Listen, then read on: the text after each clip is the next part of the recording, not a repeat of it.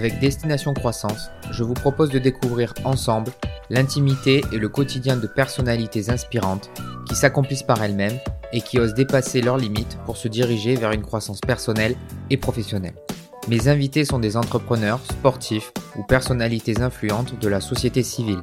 Chaque rencontre nous permettra de tirer des exemples concrets et de mettre à profit des outils nous permettant d'actionner notre propre processus de croissance vers la meilleure version de nous-mêmes. Je suis Michael, financier et entrepreneur, et je suis ravi de vous accueillir sur mon podcast.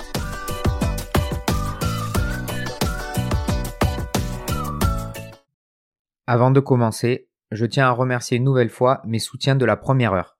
Le Centre des jeunes dirigeants, la plus ancienne organisation patronale de France, qui regroupe près de 5000 chefs d'entreprise et cadres dirigeants engagés et responsables à travers la France. Et la Jeune Chambre économique, qui rassemble près de 200 000 jeunes citoyennes et citoyens à travers le monde autour de l'engagement pour les territoires par des initiatives d'intérêt général.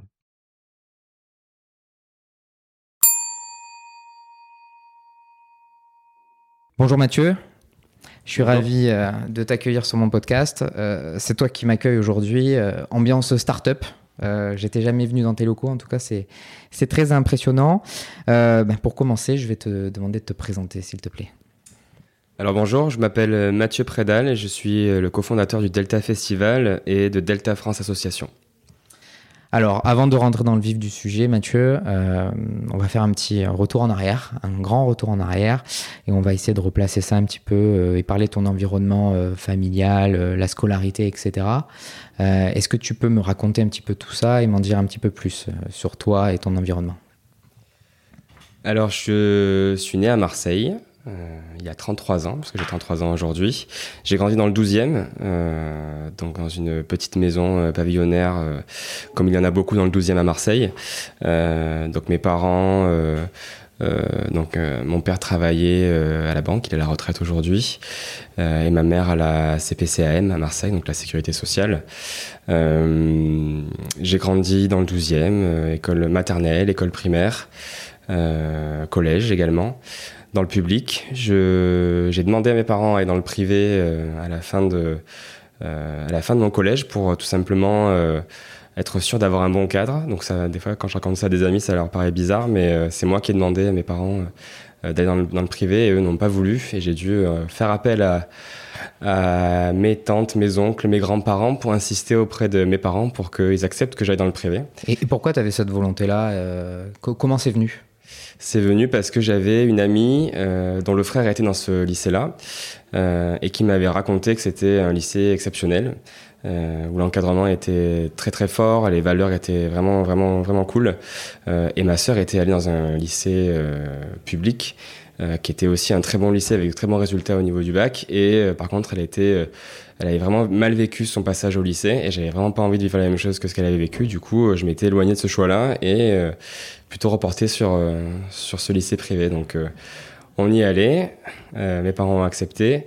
Et après ça, je suis parti directement en classe préparatoire à Lyon pour préparer du coup le parcours grande école qui était en plébiscité. Et donc c'est ça a été une première déconvenue on va dire cette prépa qui était une prépa parce que j'avais pas une ambition particulièrement haute hein, mais c'était juste que je voulais quand même une prépa qui cadrait bien et qui avait des bons résultats, mais qui n'était pas non plus parmi les, euh, les, les, les prépas les plus euh, les, mieux, les mieux classés. Et en fait, elle a fait un bond dans les, dans les classements cette année-là, et je pense que ça a joué aussi dans l'encadrement qu'ils avaient des étudiants à ce moment-là. Et du coup, c'était une prépa qui était vraiment euh, bah, où je partageais rien du tout avec l'organisation de cette prépa-là. Euh, sur quoi? Sur les valeurs? Sur les valeurs, pour le coup, là, c'était vraiment l'opposé sur le, la façon de traiter les, les étudiants et la façon de traiter leur, bah, l'unicité de chaque personne, puisque vraiment l'impression d'être un numéro quand on est dans ce genre de, classe préparatoire. Alors que toi, ta valeur principale, j'imagine, c'est le côté humain, en fait, qui, était, que tu retrouvais pas du tout, en fait, dans l'établissement? Ah, absolument. Et euh, bah pour te dire, à la fin, euh, je je suivais même plus les cours, euh, j'écrivais un livre. Donc, si tu veux, quand j'étais en, train de sur quoi Tout le monde faisait des études, moi j'écrivais mon petit livre.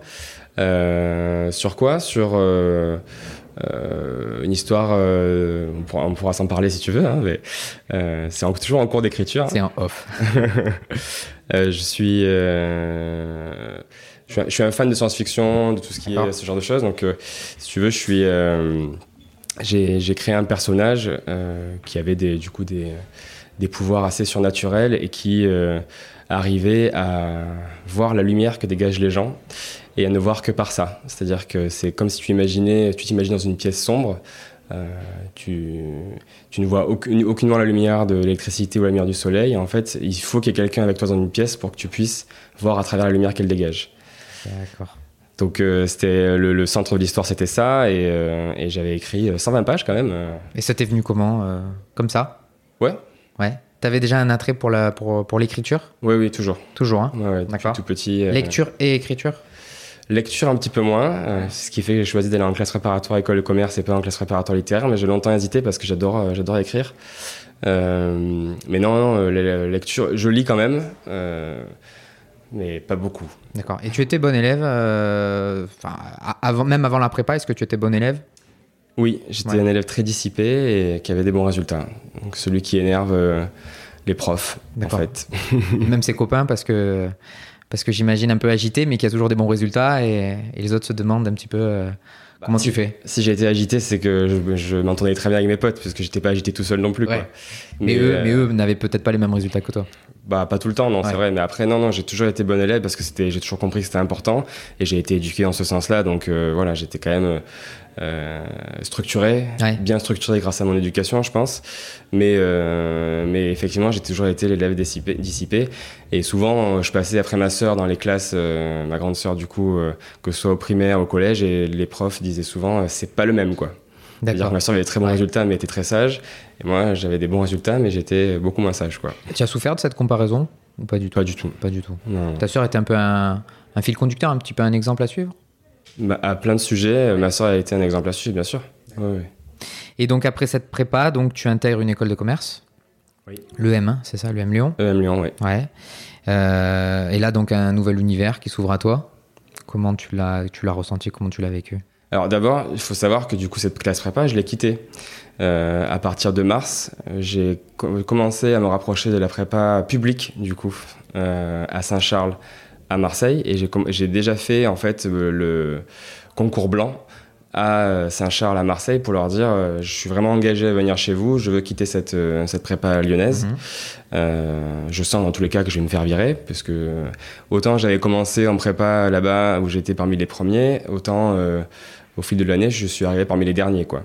J'étais vraiment devenu un mauvais élève, quoi, pour le Mauvais élève, et donc une. Euh, enfin, t'allais te faire éjecter à cause des résultats, non pas par ton comportement, mais t'es. Là, oui, c'était pas le comportement. Bah, si, parce qu'au final, je suivais plus trop les cours, et donc euh, il y a une question de comportement. Tant que les résultats étaient là, ça passait. Mais voilà, là, les résultats étaient plus du tout là, et puis même moi, j'avais vraiment qu'une envie, c'était me, me, barrer aussi, donc il y avait un commun accord sur cette histoire.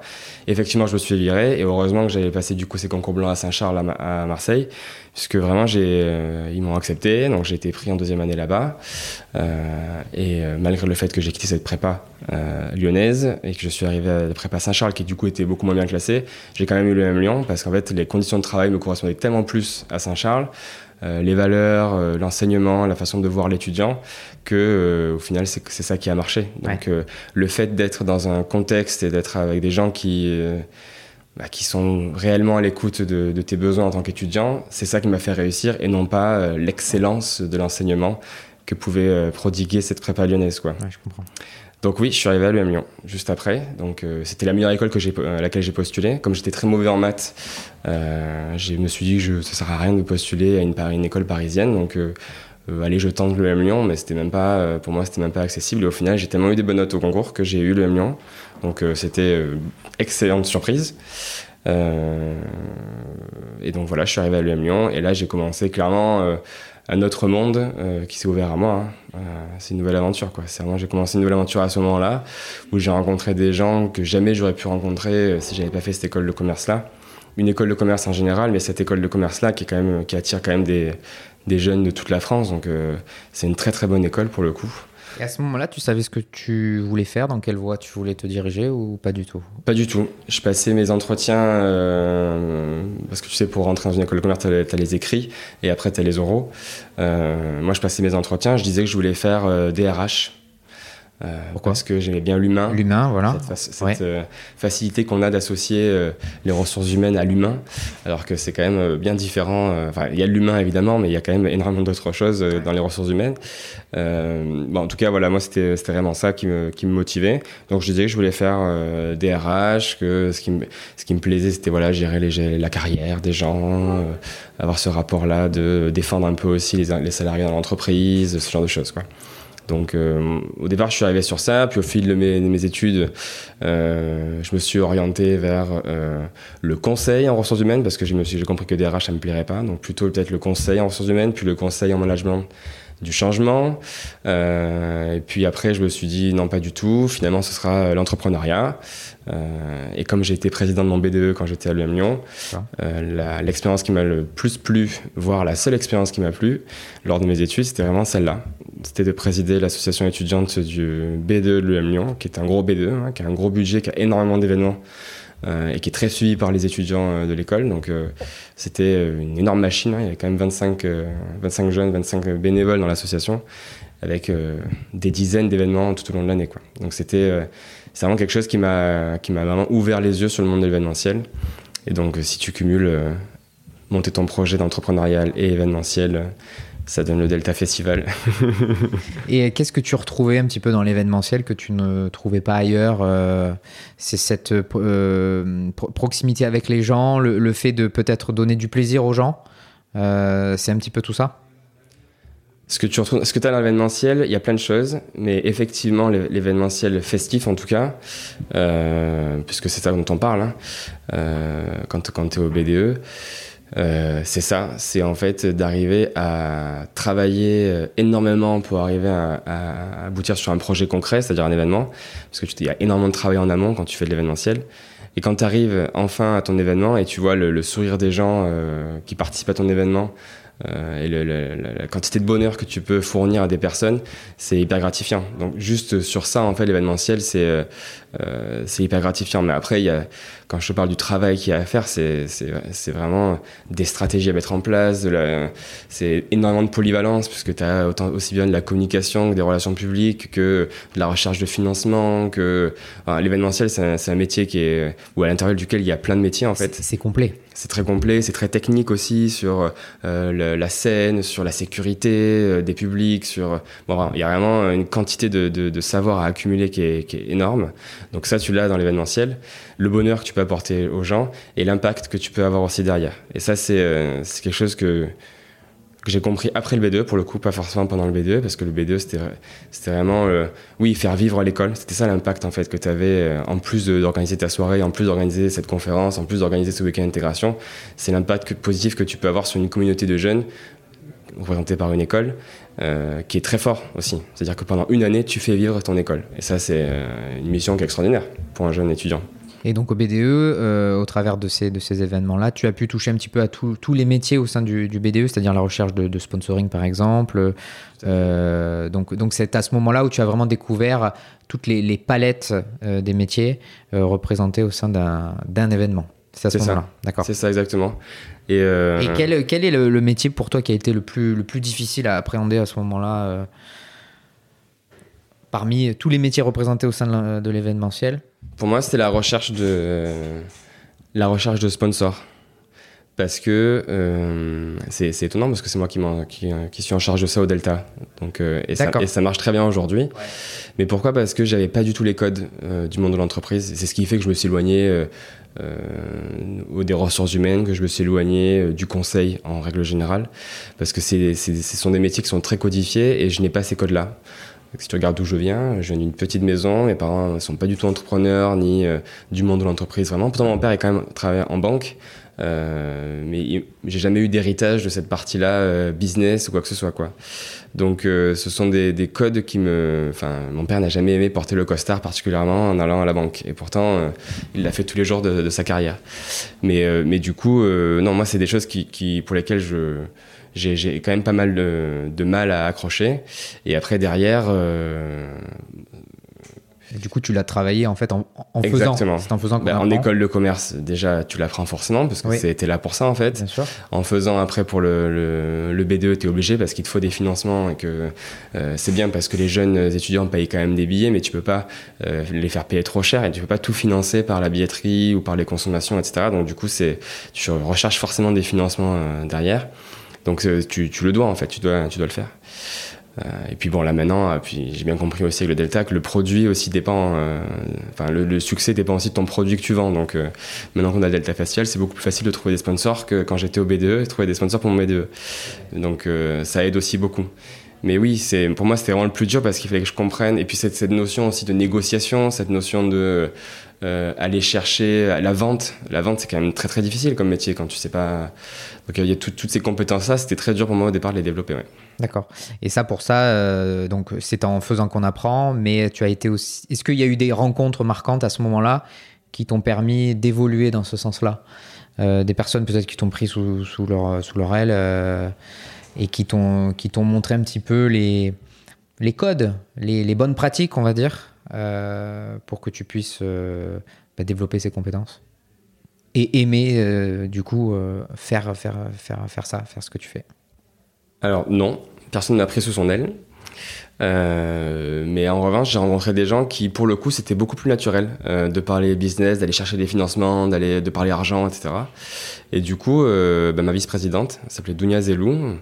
Et euh, d'ailleurs, je suis rentré en contact avec elle il y a pas longtemps. On s'est jamais per- vraiment perdu de vue, hein, mais euh, parce que je voulais, euh, je voulais qu'elle vienne sur le Delta pour euh, parce qu'elle a monté un podcast d'ailleurs elle aussi. D'accord. Sur quoi? Euh, elle, elle veut reconnecter les gens en fait avec euh, leurs euh, leurs valeurs in- in- intimes euh, et parler de travail, parler de tout un tas de sujets, mais euh, vraiment tourner autour de l'humain quoi. Ok. Elle Ouais. a fait, euh, elle était elle aussi, euh, euh, elle travaille dans des banques, etc. En fusion acquisition, etc. Et elle a quitté ce monde-là. Bon, comme quoi le podcast, le- la, la fusion-acquisition amène tout de suite au podcast, j'ai Je l'impression. pense que la fusion acquisition amène les gens à avoir envie de parler, de s'exprimer après coup. oui. Ouais, ouais, ouais. Mais bon, ça, c'est d'autres sujets. Mais du coup, oui, elle, effectivement, elle avait beaucoup plus de, de talent. Elle m'a- Elle m'a boosté euh, vachement sur cette partie-là. Elle t'a beaucoup inspiré, j'imagine. Ouais. Ça a été un peu le modèle et tu, tu as Il y bien. en a eu d'autres Ouais. aussi, hein, mais c'est vrai que si je devais penser à quelqu'un sur cette partie-là, ce serait elle. Euh, ce serait elle, oui. D'accord. À ce moment-là. Ouais, tout à fait. Et donc, tu t'es resté combien de temps au BDE Un an. Un an. Ouais, le c'est un an. C'est un an après une passation. Et à ce moment. Donc là, tu as fait 4 ans, 4-5 ans à l'EM Lyon C'est 5 ans? Quatre ans, ouais. C'est 4 ans. Et euh, le BDE, donc c'était en- au, au niveau de la deuxième année pour toi? Le BDE, c'était la deuxième année, oui. Deuxième année, d'accord. Et, et après, donc, après, après le BDE, donc là, tu t'es dit, euh, j'étais un poisson comme un, un poisson dans l'eau. euh, et tu, qu'est-ce qui s'est passé après dans ta tête euh, tu, tu avais des choix de cours à faire comme, euh, enfin, à l'époque, je- ça se passait un peu comme ça, où tu choisissais tes propres cours Oui, pour ça. la suite de ton parcours. Et donc, tu as un petit peu euh, programmé ton, ton parcours en fonction de, de cette expérience marquante du. BDE. J'ai programmé mon parcours en fonction de cette expérience du B2, oui, mais aussi en fonction de mes aspirations et ce que j'aimais. Donc j'avais beaucoup de cours tournés vers l'humain finalement. Ouais. Je me souviens de cours euh, sur l'échange culturel ou de cours sur le, le management des risques psychosociaux en entreprise, ce genre de choses, qui m'ont beaucoup inspiré et qui me servent beaucoup aujourd'hui. Euh, donc ça, c'est euh, clairement, ça m'a ça m'a permis de développer des compétences et une envie de- d'entreprendre. donc euh, j'ai aussi pris des cours autour de l'entrepreneuriat. Euh, après, euh, vraiment, quand je suis sorti du BDE, je me suis pas dit je vais faire l'événementiel direct, quoi. C'est quelque chose qui est revenu à la fin de mes études où je me suis dit bon, je suis bon en quoi? Qu'est-ce qui m'a plu? Euh, J'ai fait des stages en conseil en ressources humaines, j'ai fait des stages en conseil, conduite du changement et business solutions. Euh, Est-ce que ça m'a vraiment plu? Non. Bon, alors qu'est-ce que je fais? Et c'est vraiment en faisant un retour en arrière, un bilan que. euh, T'es revenu à tes premiers amours. voilà, Ouais. exactement. À ce qui était naturel en fait. D'accord, ouais, ouais. Et c'est euh, c'est durant ton, ton parcours à l'EM que tu as rencontré ton associé? Euh, non, on est amis d'enfance. C'est ami d'enfance, Ouais, d'accord. on se connaît depuis qu'on a 8 ans. euh, Et lui était déjà tourné sur l'événementiel ou, euh, ou pareil, se Alors posait pas à des 8 questions? ans, mais quand, quand moi je faisais mes études à à Lyon, lui il, était, il faisait ses études à Marseille, Oui. il était aussi dans un BDE euh, à l'université d'Aix-Marseille et, euh, et il a commencé à monter des événements euh, pendant que moi je finissais mes études parce qu'il a fait des études plus courtes. Ouais. Mais il avait déjà commencé à monter son asso avec ses événements. donc pendant que j'étais au BDE, moi, en fait, il était déjà en train de faire ses événements à Marseille. Ouais. D'accord. Et tout type d'événement ou c'était Festif. D'accord, festif. Ouais. Donc il avait déjà mis un peu plus le pied à l'étrier que toi. Festif et culturel, parce qu'il faisait aussi des expos. D'accord. Mm. Et après, c'était au travers du BDE, lui, pareil. Mais après, il s'est lancé en tant que seul d'abord? Il s'est lancé seul. euh, Ouais. Ouais, ouais, moi j'étais pas encore redescendu à Marseille. Il s'est lancé seul sur son assaut à lui. Ouais. Euh, et après, moi, quand j'ai fini mes études, je suis descendu, sur- redescendu sur Marseille parce que j'avais vraiment envie de monter mon projet à Marseille. Et c'est là où on s'est retrouvés. Ouais. Mais ton Avec- projet événementiel à ce moment-là, quand tu as fini tes études, c'était euh, l'événementiel. Je redescends à Marseille, Ouais. je veux le monter. J'ai mon meilleur ami, mon ami d'enfance qui est là-dedans. Est-ce qu'on peut faire quelque chose ensemble? C'est ça. Mais D'abord, quand je suis redescendu, c'était pour mon stage de fin d'études à Marseille. Et c'était dans, dans quoi? Dans une, euh, une agence événementielle à. Marseille. Ça n'a Ouais. pas du tout plu. Comment ça s'appelle? On peut la citer ou? Non. Non. Euh, pas Alors on la citera pas. Ouais, pas besoin. Oui, ce, ce sera pas flatteur pour eux, donc euh, pas besoin. Mais ça m'a pas du tout plu. J'étais très très mal encadré. Euh, Il y avait une, une dirigeante de la l'antenne marseillaise qui était vraiment. J'ai rarement vu ça. euh, vraiment, comment on peut dire euh, lunatique. euh, bon, tout ce que j'avais vu en management des risques psychosociaux, en gros, j'étais là, j'avais la levée de bouclier et les warnings à fond, quoi. C'est un, cas- un- un cas d'école, quoi. Ouais, ouais, clairement. Et ça a duré deux mois. Du coup, après, je suis parti. Ok. Et j'ai fini mon stage fin d'études dans l'association qu'on a créée, euh, c'est-à-dire le Delta Festival. Quoi. Le Delta. Donc, je, que me tu, suis, avais- je me suis auto. euh, tu t'es auto-créé? euh, Enfin, Delta Festival, ça c'était avec ton, ton ami d'enfance, hein, c'est ça? Oui, Vous, l'avez monté à deux? Oui. Bon, au départ, on était trois. Ouais. Euh, donc, un ami à nous qui, euh, qui a monté le projet avec nous aussi. Et c'est de là que vient le Delta aussi. C'est ce Ouais. côté euh, trois, trois sommets, trois côtés, trois. Donc le, angles. le nom vient de là en fait, c'est la question que je voulais te poser. En- euh, Entre autres, oui. Ouais, d'accord. Il y a plusieurs idées derrière, mais euh, c'est vrai qu'on était trois au départ, donc c'était quelque chose qui nous, qui nous avait bien plu. Ouais. Euh, mais bon, et voilà, et après il est parti sur d'autres projets, euh, et on a continué à deux avec Olivier, il est parti avant même la première édition. Quoi. D'accord. Mais vous étiez complémentaires tous les trois? On était complémentaires tous les trois, oui, oui. Ouais. En fait, euh, euh, ils, avaient des, ils étaient tous les deux étudiants à Marseille, donc ils avaient des réseaux étudiants qui étaient, euh, qui étaient importants sur Marseille, dans des pôles différents à Marseille, hein, parce qu'on sait qu'à Marseille, les étudiants sont vraiment éclatés sur la, la- la carte. quoi. Il n'y a, pas de centre étudiant euh, à Marseille, au contraire, ils sont éloignés le plus possible du centre-ville, ce qui est dommageable pour la ville, mais c'est le cas. Euh, moi, j'avais des compétences d'organisation, parce que j'avais organisé des événements énormes avec le BDE, hein, notamment un festival euh, dans Lyon, qui est même pas dans l'école, qui est dans Lyon pour le coup, pour 3000 personnes. C'était. Euh, Rappelle-moi le nom. Electron Festival, ça s'appelle. D'accord. Et, euh, et du coup, j'avais euh, cette, cette compétence de manager 25 personnes. De... Donc oui, on était complémentaires. La première édition. 2015. donc- les débuts 2014. Ouais. Euh, vous travaillez combien de temps avant la, la- la première édition? Un an et demi C'est un an et demi de travail. Ouais. D'accord. Euh, un an et demi parce que ben, vous êtes no- novice ou aujourd'hui tu mets, tu mets quoi? Tu mets six mois, un an pour euh, d'une édition à une autre? Ah, mais euh, bien sûr. Ouais, voilà, c'est ça. Non, tu mets plus d'un an. En fait, là, on réfléchit déjà aux éditions euh, 2023, 2024, 2025. euh, donc euh, aujourd'hui,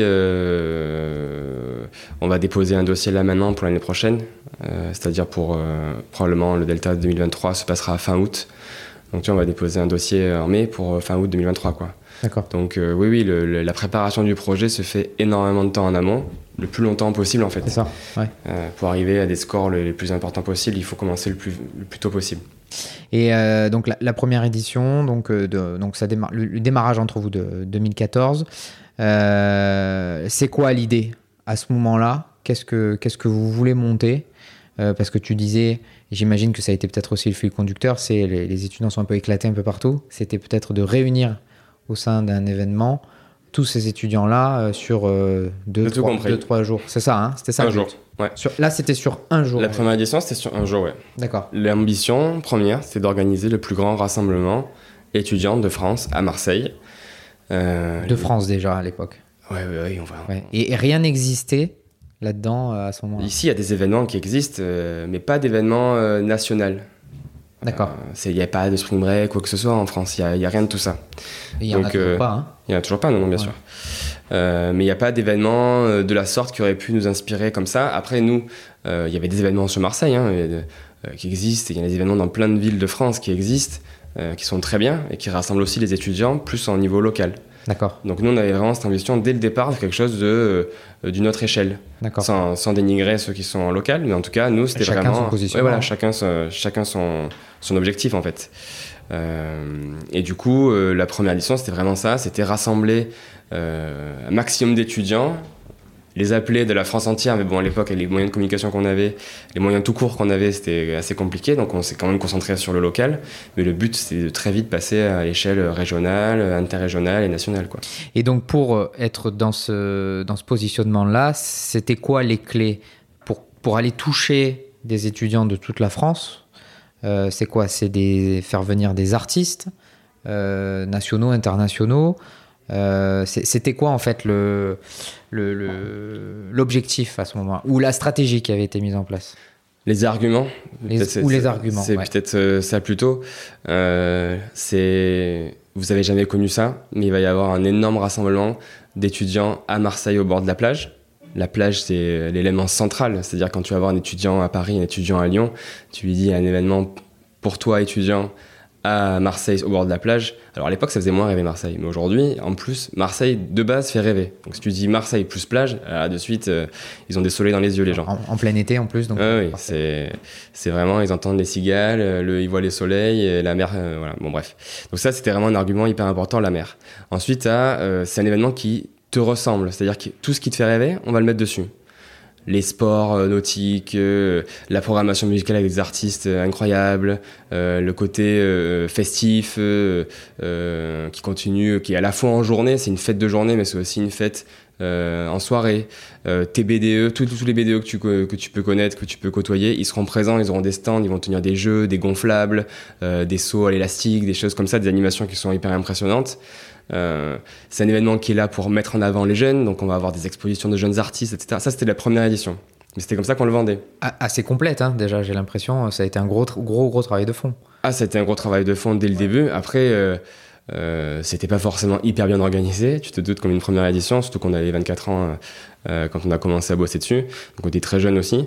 Mais en tout cas, oui, oui, bien sûr. Mais d'entrée, en fait, euh, ça se voulait être un événement festif, mais à impact. C'est-à-dire qu'on voulait vraiment rassembler ce public étudiant qui n'arrivait pas à se rassembler. On voulait vraiment créer un événement qui allait les faire, qui se ressemble et dans lequel ils s'y retrouvent. Et on voulait aussi mettre en avant leurs actions en tant que BDE. C'est-à-dire qu'en gros, toi qui es dans un BDE, tu vas venir au Delta Festival parce que tu vas mettre en avant ton BDE. Tu vas dire, euh, bah, le BDE de l'UM Lyon, par exemple, est représenté. Et voilà l'animation qu'il a proposée aux, aux spectateurs du, du festival. Quoi. D'accord. Donc le but c'était de concentrer les gens au, au même endroit avec beaucoup d'animation pour qu'ils y passent toute la journée et pas que ce soit du va-et-vient mais qu'ils soient euh, dans le village toute la journée. Bah, il y avait les deux en vrai, parce qu'on avait une partie gratuite à l'époque et une partie payante. Donc si tu veux, la partie village était gratuite et la partie concert était payante. Ouais. On voulait vraiment que le public marseillais aussi s'approprie euh, l'événement. On voulait que le public marseillais euh, euh, qui était de passage voit aussi ce que faisaient les jeunes, de façon aussi à montrer, bah oui, les jeunes, ils arrivent à se rassembler et ils arrivent à faire des grands événements en fait. Il faut arrêter de croire que le jeune, il a juste envie d'envie, c'est de, se, euh, de boire des coups et de faire la fête et j'en passe des autres de, euh, préjugés qu'on peut avoir sur les jeunes. Non, ils arrivent aussi à faire des grands événements qui ressemblent à quelque chose, quoi. D'accord. Et donc on avait vraiment cette volonté-là d'ouvrir euh, à, tous les types de publics. Donc on avait ce va-et-vient quand même entre les deux. Mais on voulait que les, les stands aient, aient du succès. Donc euh, si on veut qu'il y ait du monde, il faut de la musique. C'est quoi qui rassemble le plus de monde aujourd'hui? C'est les événements sportifs ou les événements musicaux? Voilà. Donc euh, on a choisi, on a pris les deux. Du coup, on a pris musical et sportif. Mais du coup, euh, la musique est très très représentée. Et c'est ça qui, quand tu regardes l'affiche du Delta Festival, euh, tu comprends qu'il y a plein de choses qui s'y passent parce qu'il y a des couleurs, il y a une ambiance ça dégage quelque chose à chaque fois. Mais euh, la, première information, c'est la programmation musicale. Oui, tout à fait. Euh, et on va y venir là sur la, prog- la programmation musicale parce que c'est la, vitrine de, l'événement. Sur la première édition, rappelle-moi les, grands, artistes qui sont, venus, que vous avez pu faire venir au sein du Delta. Alors, euh, grands artistes. de l'époque, hein. la première édition, on avait des artistes qui étaient très bons, mais on n'avait pas de grands artistes comme tu pourrais l'entendre, c'est-à-dire une tête d'affiche. euh, Ouais. euh, on avait, euh, alors qui on avait la On avait Milk and Sugar que moi j'adorais. On avait, euh, on a un DJ aussi qui est euh, un artiste qui est très, euh, qui est connu en fait. Hein, alors son, son tube c'est Sève. Il a fait le tour de la planète avec ce tube-là. Le, le, titre me parle, mais je serais, je serais, incapable de te donner le nom de. On avait, alors on avait, on avait aussi Odor de Game of Thrones, qui est aussi un, un DJ. attends, je suis en train de chercher. On, on cherche en même temps. On avait Odor, ouais, qui, avait fait, euh, qui, avait, qui, avait, qui, avait, qui, est aussi une, une, carrière de DJ, donc ça c'était marrant, c'était un peu le coup de buzz qui avait fait marrer tout le monde. Euh, on avait aussi euh, Sigma, qui était notre tête d'affiche à l'époque, et qui n'est même pas venu, parce qu'on s'est fait un peu arnaquer, donc ça c'est un échec, si tu voudrais qu'on parle d'échec après. je veux bien, ouais. ça, peut, ça peut en faire partie. Donc Sev, c'était évidemment Tescadé, qui revient très très souvent Delta Festival parce que ouais. c'est un artiste qu'on affectionne particulièrement et qui est euh, quasiment un, un, artiste résident du Delta Festival aujourd'hui. Euh, je ne sais pas pourquoi je dis quasiment, il faudra demander à Olivier, c'est plutôt lui qui gère la programmation musicale, mais euh, en tout cas on, a, on adore l'inviter et à chaque fois c'est trop cool de le revoir. Et comment tu attires des artistes comme ça? Pour la première édition, c'est quoi? C'est tu, tu, chacun a regardé un petit peu dans ses contacts par rapport aux, aux événements passés euh, euh, ou alors c'est euh, on tape dans le tas on, et on voit si ça passe, euh, on tente. Non, mais tu contactes les agences de booking, ouais. tu contactes les, les managements d'artistes, etc. Et tu vois. Euh, mais à l'époque, bu ton budget, c'était pas 10 000 euros le premier budget euh... Programmation musicale Non, c'était un peu plus quand même. Euh, mais le premier budget de la, de la première édition non, c'était 350 000 euros. Ah, vous aviez 350 000 euros parce qu'il y avait 10 000 euros. J'ai pu lire dans un article, mais ça devrait peut-être concerner qu'une partie de l'événement, les 10 000 euros qui étaient alloués peut-être à, à, à, une partie et pas, et pas la programmation, mais c'était 350 000 euros à l'époque. Ouais. Que, et là, c'était vous qui étiez allé les chercher auprès de, de, de, partenaires. Et comment, là, vous avez vendu un petit peu le.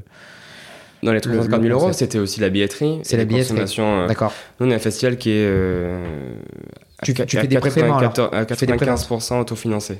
Prévente, sur prévente. Prévente, ouais, bien sûr. D'accord, ok. C'est ce qui te permet d'avoir euh, la trésorerie avant le festival. Voilà. Ok. D'accord.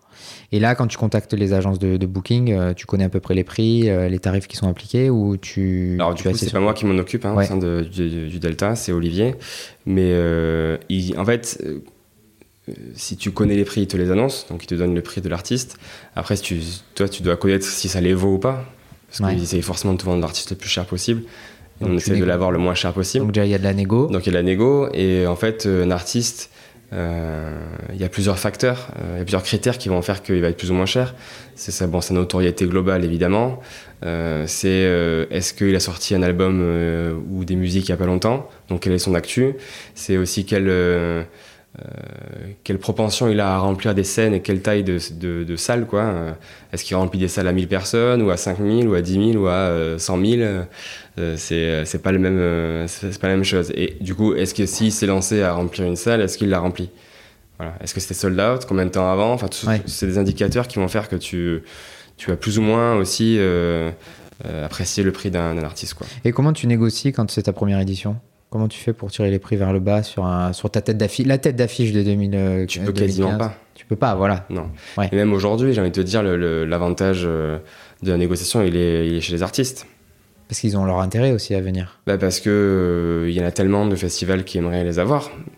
Donc euh, si tu veux, la loi du marché fait que euh, il y a plus de, de demandes que d'offres. Donc en gros, et si, si, si, si le prix leur convient pas, ils vont voir un autre festival quoi.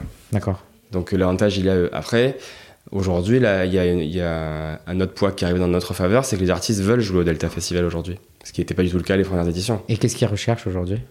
Pourquoi ils veulent venir au Delta? Ouais, Pourquoi, ils, pourquoi ils, ils seraient pas venus? Pourquoi ils viendraient sur, un- sur une même date, par exemple? Pourquoi ils viendraient au Delta et pas, et pas sur un autre événement? Il y a plein de raisons. Parce qu'on a un festival qui est euh, euh, complètement engagé, donc ça ils le savent, qui a une image euh, extraordinairement positive, donc ça c'est hyper important.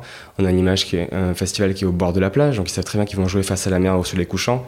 Donc ça pour un DJ c'est un kiff, ça fait des visuels de ouf, et même l'expérience DJ elle est extraordinaire au Delta Festival.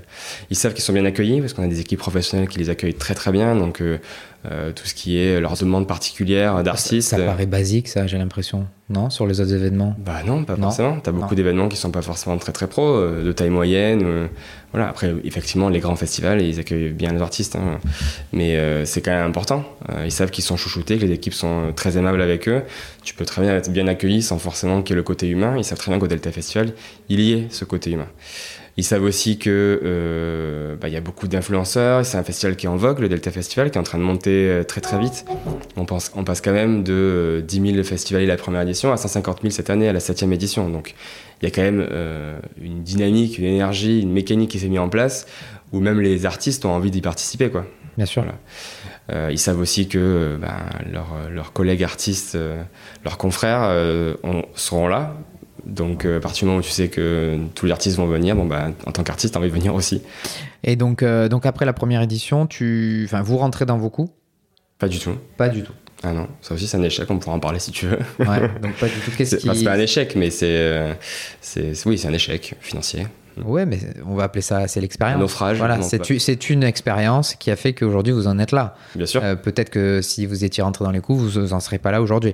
Euh, et quel enseignement vous en avez tiré? C'était quoi? C'était peut-être un mauvais, euh, un mauvais, pas, un mauvais travail, mais c'est quoi qui a pêché dans le fait de ne pas rentrer dans les coups à ce moment-là? C'est quoi? C'est est-ce que les prévisions étaient, étaient pas bonnes ou il y a eu quelque chose qui qui s'est glissé au milieu, qui a fait que les dépenses se sont, sont enfin, ont gonflé C'est quoi?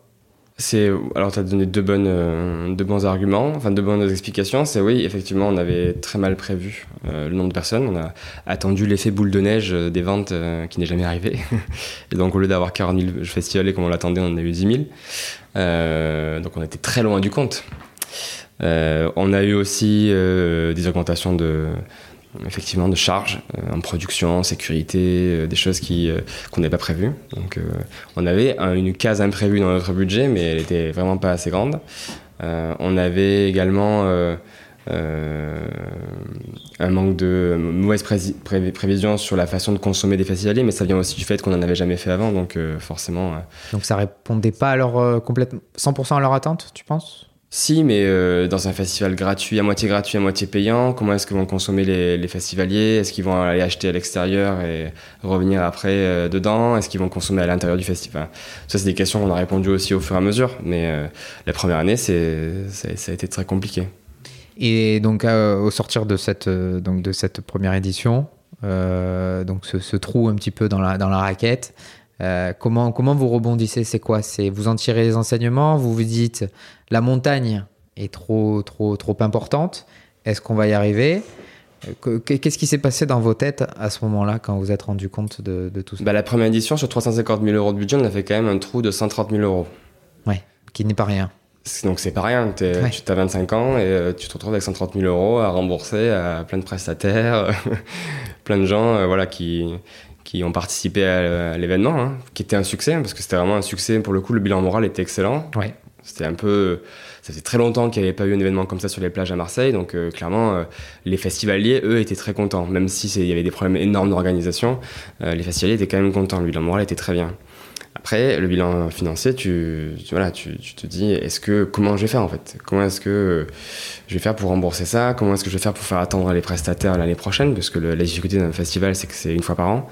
Donc, euh, quand tu finis euh, ton événement, tu en as pour un an euh, avant de retrouver des. pas un an parce que tu fais des préventes, mais quasi un an avant de retrouver des entrées d'argent. Quoi. Donc, pendant l'année, tu rien. Donc, du coup, oui, c'était très compliqué. Et on a décidé de, continuer quand même. Et comment vous y êtes pris alors On a réuni nos prestataires, on a vu avec eux d'attendre, de continuer avec eux le projet. On a, on a travaillé tout à fait en confiance. On n'a jamais disparu ou quoi en disant oh, bah, désolé, on a planté l'affaire, euh, ciao, on ne payera pas. On a dit au contraire, on va se battre pour vous payer.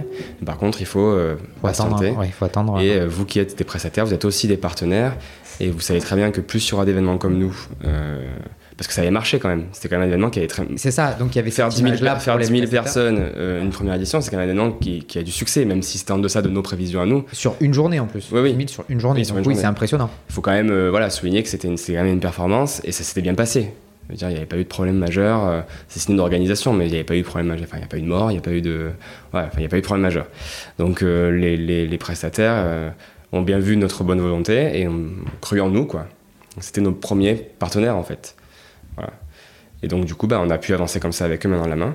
Et on a fait la deuxième édition, où nous, évidemment, on a serré les coups au max. Et là, on a fait un peu de bénéfices. C'était la première fois où on a fait euh, du bénéfice sur, euh, sur le, delta. Mais euh, on a tellement serré les coûts que la prestation pour le festivalier était mauvaise. Donc là, pour le coup, on avait fait un peu de bénéfice, pas assez pour tout rembourser, mais quand même un petit peu, pour alléger la dette. Oui. Et par contre, le bilan moral de la deuxième édition était une catastrophe. D'accord. Qu'est-ce qui a pesé? La film. Bah alors du coup c'était la deuxième édition, donc en plus on était plus sur les plages parce que la, ville de Marseille nous avait demandé d'aller sur, le, sur le J4 à cette époque-là, on avait dû changer d'espace. On était sur le J4 à côté du Mucem, il n'y a pas de plage, il n'y a pas de mer, euh, on était sur du bitume. Alors certes c'est beau, parce que tu es à côté de la mer, tu es au bord de l'eau, mais à côté du Mucem qui est magnifique, à côté de la Villa Méditerranée qui est magnifique, tu as vu sur la bonne mer, c'est extraordinaire, mais en attendant, euh, le côté plage, il n'y est pas. Donc, euh, et c'est déjà... ce que tu vends, enfin en plus. Bah là on le vendait pas du coup. Et oui, mais à la base c'est ce que tu vendais, c'est ce que les gens retiennent aussi. Bien sûr, bien sûr, le, cadre des plages du Prado, c'est ça qu'on veut offrir aux jeunes. Et, et pourquoi la ville, la ville ne voulait pas Il y avait l'Euro 2016. Ah oui, ça qui se passait sur, sur, les plages du Prado. ça, pouvait t'amener du, monde, euh, mais euh, c'était l'autre côté de Marseille. Mais euh. c'était l'autre côté de Marseille. Voilà, l'emplacement n'était pas idéal, mais, mais l'euro pouvait drainer beaucoup, beaucoup de jeunes. Là, de toute la France. Oui, bon, peut-être ça a joué. En tout cas, on a rempli cette année-là. On a fait sold out sur le. Combien de, combien de festivaliers là? On a fait quasi 20 000. Quasi 20 000, d'accord. Toujours sur une journée? Sur une journée, oui. Toujours pareil, ouais. Mais toujours pareil, hein, parce qu'il y avait aussi la partie qui était gratuite avec beaucoup de passages, beaucoup de gens qui venaient, qui repartaient, qui n'entraient pas forcément dans le concert. Donc, euh, parce que la partie concert, elle est limitée à 10 000 personnes sur le J4. D'accord. Oui, donc tu avais aussi des nouvelles contraintes qui s'imposaient à toi à ce moment-là. D'accord. Et là, les... Ah oui, mais en fait, quand tu changes de lieu, tu changes tout de l'organisation. Voilà, bah c'est ça. Ouais, et ça, tu le sais quand même maintenant à l'avance. Ce serait trop beau. J'imagine. non, non, euh, on, a, on, a, eu la validation du J4 peut-être euh, trois mois à l'avance. Ah C'est-à-dire qu'on avait déjà fait des plans pour le parc Borelli à Marseille, on avait fait des plans pour la Vieille Chapelle, et après on a fini par. Enfin, et la com, tu l'avais déjà commencé auprès des festivaliers euh, Donc, d'accord. Donc il a fallu revoir tout le plan de com. Ah bah changer de lieu, oui. Ouais, d'accord. C'est une catastrophe hein, quand tu fais ça. Mais bon, après, tu tu t'adaptes. c'est les aléas de, l'entrepreneur. Hein. Ah oui, totalement. Surtout en événementiel. Oui, tout à fait. Ouais. Donc, euh, vous rentrez dans vos coûts si on parle que du festival, mais vous n'êtes pas dans vos coûts s'il faut euh, compter les dettes que vous avez. Il faut lisser sur deux ans, non Voilà, c'est ça. Donc, euh, tes prestataires sont encore là, comprennent. Ils voient déjà. Que... Donc, tu leur dis quoi à ce moment-là? On attend la troisième édition? Bah oui. D'accord. Bien sûr. Mais c'est pas un problème pour eux en vrai, parce qu'ils ont vu que ça avait encore mieux marché, qu'on avait fait encore plus de monde, que qu'ils comprennent très bien euh, l'évolution du projet. Et on n'est pas, enfin, on n'est pas un extraterrestre dans le, fait d'être en déficit euh, les deux premières années. Quand tu montes un projet, je veux dire, n'importe quelle startup te dira, euh, ben, moi j'ai mis 4 ans, 5 ans avant d'arriver à l'équilibre et de pouvoir vraiment me payer quoi. Ça c'est clairement ce que le, discours de n'importe quel entrepreneur qui pourra te tenir. fait. Donc c'est pas, on n'est pas, enfin pas on n'est pas un extraterrestre. Par contre, c'est vrai que c'est des chiffres qui font un peu froid dans le dos. C'est beaucoup de temps aussi à attendre l'année d'après. Donc c'est, ça, c'est, peut-être un peu différent. C'est peut-être le, côté un peu unique de l'événementiel. Euh, comme ça, ponctuel, c'est qu'il faut attendre l'année d'après. Quoi. Et là, vous vous payez ou vous payez tout? Pas du tout. Toujours pas, hein pas du tout. Pendant 4 ans, on a été bénévole. D'accord. Nous, les fondateurs aussi. Quoi. Ouais. Moi, j'ai, commencé à bosser dessus en allez, début, début 2014, voire fin 2013, on commençait déjà à en parler. Euh, j'ai eu mon premier salaire en 2017, décembre 2017. Et, euh, et, les équipes, comment, comment ont évolué Comment a évolué l'effectif euh, entre la première édition et, et, la, et la deuxième En fait, vous vous êtes entouré de, de plusieurs personnes à ce moment-là? Alors, on avait. c'est que des bénévoles. Hein. que des bénévoles ah On avait des services civiques, on avait. Enfin, c'était que des bénévoles. D'accord. Voilà. Donc, ça, les deux premières années. alors, après, on s'est entouré de. Euh, comment dire, de, régisseurs, de gens qui étaient du coup payés par le projet. Oui. Euh, donc qui étaient des professionnels. Oui, c'est ça, mais nous, l'équipe organisatrice, voilà. ouais, qui était dans le budget. Ouais. Mais l'équipe organisatrice, c'était que des bénévoles. Jusqu'à fin 2017, où je te dis, nous, on a été les deux premiers euh, à se toucher un salaire, un SMIC, en décembre 2017. Après, après avoir fait trois éditions, en allant sur la quatrième, quoi.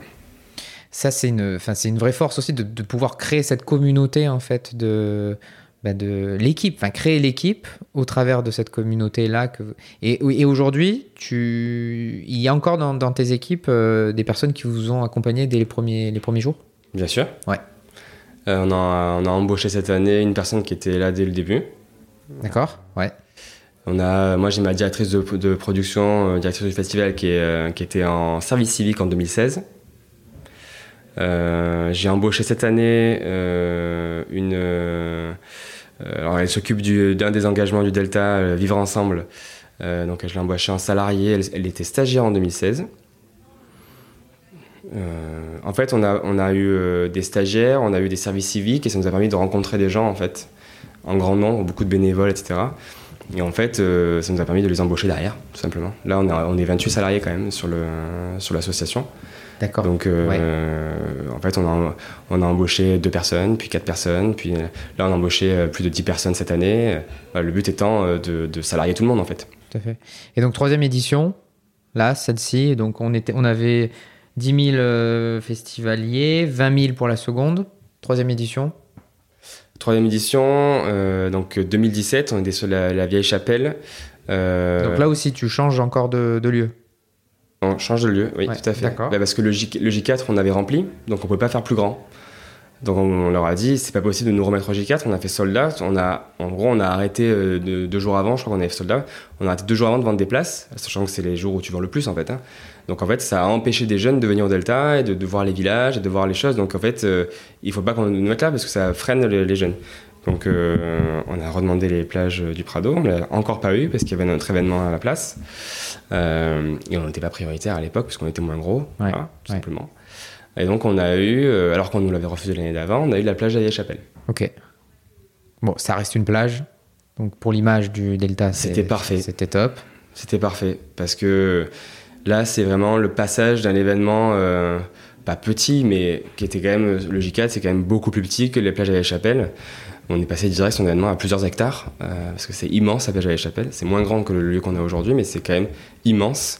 Euh, et donc, le, pour un festivalier qui était venu en année 1, année 2, en année 3, il a bien pu voir la différence de l'année 1 à l'année 2, euh, mais l'année 3 aussi, quoi clairement, euh, en termes d'emprise euh, territoriale, on va dire, géographique, c'était euh, c'était vraiment énorme. Et il y avait vraiment cette carte postale de Marseille qu'on retrouvait enfin, parce que sur J4, c'était quand même pas pareil, quoi. Vraiment, ça n'avait rien à voir. Donc on a pu retrouver nos activités nautiques, les, les paddles, les beach volley. C'était l'année capitale européenne du sport en plus à Marseille, donc on était labellisé. On avait fait un maximum de choses autour du sport. On avait on était passé à je sais plus 20 sports représentés sur le festival, l'escalade. On avait le bol du coup aussi qui était le bol de Marseille qui était inclus dans, le, dans notre périmètre. On pouvait pu faire tout ce qui était BMX, skate, etc. Donc ça, ça avait redonné un cachet euh, trop bien et en même temps, comme d'hab, chaque année, on rajoute des villages, on rajoute des engagements. Donc là, en, année 2, on avait rajouté euh, un village artistique qui était vraiment énorme, puisqu'on avait toute la, villa euh, Méditerranée, le sous-sol qui était pour le village artistique. Et on avait commencé à faire un peu des conférences, on parlait d'économie, on parlait d'entrepreneuriat. on avait aussi créé le, premier, le début du village durable euh, sur, le, sur cet événement-là. L'année d'après, on a créé le village santé, euh, tout en développant tous les villages. On avait mis une deuxième scène. voilà, chaque année, en fait, le, festival se prend du contenu, prend des villages, euh, et chaque, on va dire, village, chaque engagement défendu, chaque scène est en elle-même, en fait, un projet en soi qui doit être développé. Donc c'est euh, un chantier en fait. Voilà, je dis souvent, c'est un chantier qui est en perpétuel développement. Et donc par exemple, euh, quand on avait, je te disais, les assos étudiantes, la première année on avait 30, puis l'année d'après on en avait 50, puis l'année d'après 70, puis après 100, 200, aujourd'hui on en a 450. Quand tu prends euh, le village artistique, au début on avait trois artistes qui exposaient, maintenant on en a 80. Euh, quand tu prends euh, le tremplin DJ, au début on avait euh, peut-être une dizaine de DJ qui étaient là. Maintenant on en a, je sais plus, il faudrait demander à, Olivier, on doit en avoir je sais 150 ou un truc comme ça. Donc quand tu prends chaque chantier, les, startups pareil. En 2018 on a créé le village des startups, on avait 15 startups, aujourd'hui on en a 150 qui sont sur le festival. Donc en fait chaque village, chaque engagement défendu est un chantier qui est amené à se développer parce que euh, les gens ont besoin de ce lien concret euh, grâce au Delta Festival. Euh, c'est pour rien que la demande augmente. Je veux dire, on force pas euh, les gens à venir sur le Delta Festival. S'ils n'ont pas envie de venir, ils viennent pas. Au contraire, ils y trouvent leur intérêt. Parce que ouais, la question que je me posais, c'est est-ce que les gens s'y retrouvent? Parce qu'il y a beaucoup de thématiques en fait que vous mettez en avant. Là, tu parlais de l'économie, il y a la santé, il y a, y a, le village startup, il y a beaucoup d'autres choses. On peut se dire, il y a beaucoup de thématiques représentées, mais en fait, le festivalier, il sait pourquoi il vient. Ou il va même, euh, euh, je veux dire, ouvrir son esprit à d'autres thématiques. Et c'est un petit peu ça le, le, rôle aussi du Delta Festival, non pas qu'un événement euh, festif, mais aussi de pouvoir se sensibiliser à des thématiques qu'on ne connaît pas. Et vous, de faire passer des messages, parce que c'est un festival qui est conçu par la jeunesse, pour la jeunesse, en fait. Hein, c'est ce que tu, tu, mets en avant. Exactement. Et c'est de faire passer des messages en fait. C'est ça le, Exactement. Delta. Hein. C'est un festival du prétexte avant d'être un festival de musique. C'est-à-dire qu'on va aussi, alors on adore organiser des concerts de musique. C'est pas, je renie pas ça du tout. Au contraire, on adore ça. C'est vraiment, enfin tu vois, on a fait tous les deux BDE, on a toujours fait des, des, événements autour de la musique. On adore ça à la fête. Enfin vraiment, c'est pas du tout un problème pour nous de l'assumer. Mais on va utiliser la fête et la musique qui vont attirer un maximum de jeunes euh, pour délivrer des messages, comme tu dis. Et quand tu, as, quand tu regardes le festivalier type, on va pas se leurrer, tu as plein de festivaliers qui viennent juste pour la musique. Mais peu importe en fait. Il y en a qui vont venir pour les deux, il y en a qui vont venir que pour la musique. Mais peu importe parce que le but c'est de les attirer avec la musique. Donc ça veut dire que ça a marché. Je veux dire, c'est pas du tout un problème. Et une fois qu'il est sur le festival, il va même pas s'en rendre compte, mais il va être bombardé de messages positifs. Euh, sur la société, sur le vivre ensemble, sur euh, la cohésion sociale, sur l'entrepreneuriat. Parce qu'il va avoir son programme entre les mains, il va voir tout ce qui est proposé sur le festival. À un moment donné, même s'il n'est pas intéressé par ça, il va quand même le lire. Euh, parce qu'il va entendre des messages sonores, parce qu'il va passer devant les stands, parce que, et pour plein de raisons, qu'il le veuille ou non, en fait, il va être bombardé de, messages hyper positifs avec des acteurs hyper engagés qui sont autour de lui. Euh, ses potes vont lui dire Ah, ben je suis passé sur ce stand, t'as vu, c'est trop drôle ce qu'ils font, ils font cette animation, viens, on va voir. Bon, voilà, qu'il le veuille ou non, en fait, c'est un festival qui est fait pour ça, en fait. Tout à fait. C'est pas, pas un piège contre ton festivalier, au contraire, c'est de dire Mais viens t'éclater, et viens t'éclater et parler de plein de sujets différents. Et en fait, ça se fait naturellement. C'est-à-dire que ça crée une ouverture d'esprit naturelle. Voilà. On peut parler d'entrepreneuriat, qui est un sujet très sérieux, on peut parler de santé, qui est un sujet très sérieux, tout en étant en maillot de bain au bord de la plage à Marseille, euh, et d'avoir fait des centaines de kilomètres pour ça, pour être venu entre jeunes et en parler entre jeunes. C'est possible en fait, c'est naturel et ça, ça, se fait très bien. Et c'est un peu ça qu'on a réussi à faire avec le Delta. Bah, tu, tu, crées un cadre informel en fait à tout, à, fait. À, tous ces sujets-là. Euh, je reviens sur la troisième édition. Est-ce que c'est un peu l'édition euh, charnière, la troisième édition, où tu sens que la deuxième vient confirmer la première? La première est là pour expérimenter, on va dire. La deuxième vient confirmer. Est-ce que la troisième vient... Chaque édition est charnière. Chaque édition est charnière. On me dit souvent, chaque année, on m'a dit Ah ouais, non, mais là, vous avez passé un cap, c'est vraiment. Non, mais c'est différent des autres années. Là, vous avez vraiment passé un cap. Chaque année, on me dit ça. Et c'est vrai. Dire là, l'année dernière, on a fait 85 000 festivaliers, là, on s'apprête à en faire 150 000. Donc c'est clair qu'on passe un cap. Mais en fait, quand tu crées un festival, on a mis un an et demi à le créer. Donc en gros, c'est déjà un cap énorme en fait, de passer de l'idée à, euh, à, la création. Quand tu passes d'un événement à 130 000 euros de déficit à un événement où la, la deuxième année, on a fait 60 000 euros de bénéfices. Waouh, super. Mais c'est déjà un truc énorme en fait. On a fait un sold out, on a fait. Donc on, a, on, s'est adapté, on a, on a mis à l'épreuve notre capacité d'adaptation en changeant trois fois de lieu. Enfin, C'est quand même extraordinaire quand tu montes une équipe d'arriver à faire ça. Troisième année, on passe sur un, sur un événement qui est immense en termes d'amplitude, euh, qui, euh, qui, qui, développe à fond des nouveaux villages. C'est vraiment le, à ce moment-là, on a vraiment la machine qui est déjà en marche, où on teste en fait euh, plusieurs scènes, on teste plusieurs villages, on développe toutes ces parties-là. Donc c'est hyper important aussi. En nombre de festivaliers, ça augmente aussi énormément. Et oui, parce qu'en fait, tu as chaque un modèle année, où tu, tu, rajoutes à chaque fois des thématiques. Tu, Exactement. Tu testes. Donc en fait, chaque, chaque édition est un test aussi pour la suite, si, tu peux, si tu peux, je veux dire, le, le, réappliquer après par la suite. Donc oui, je comprends ce que tu dis, euh, mais ça permet d'ancrer un peu plus, en fait, le, le format en fait du, du, Delta Festival. Et je pense que la troisième, comme tu, tu le dis, en fait, vous, à ce moment-là, tu, tu, as remboursé tes, tes, tes créanciers Non.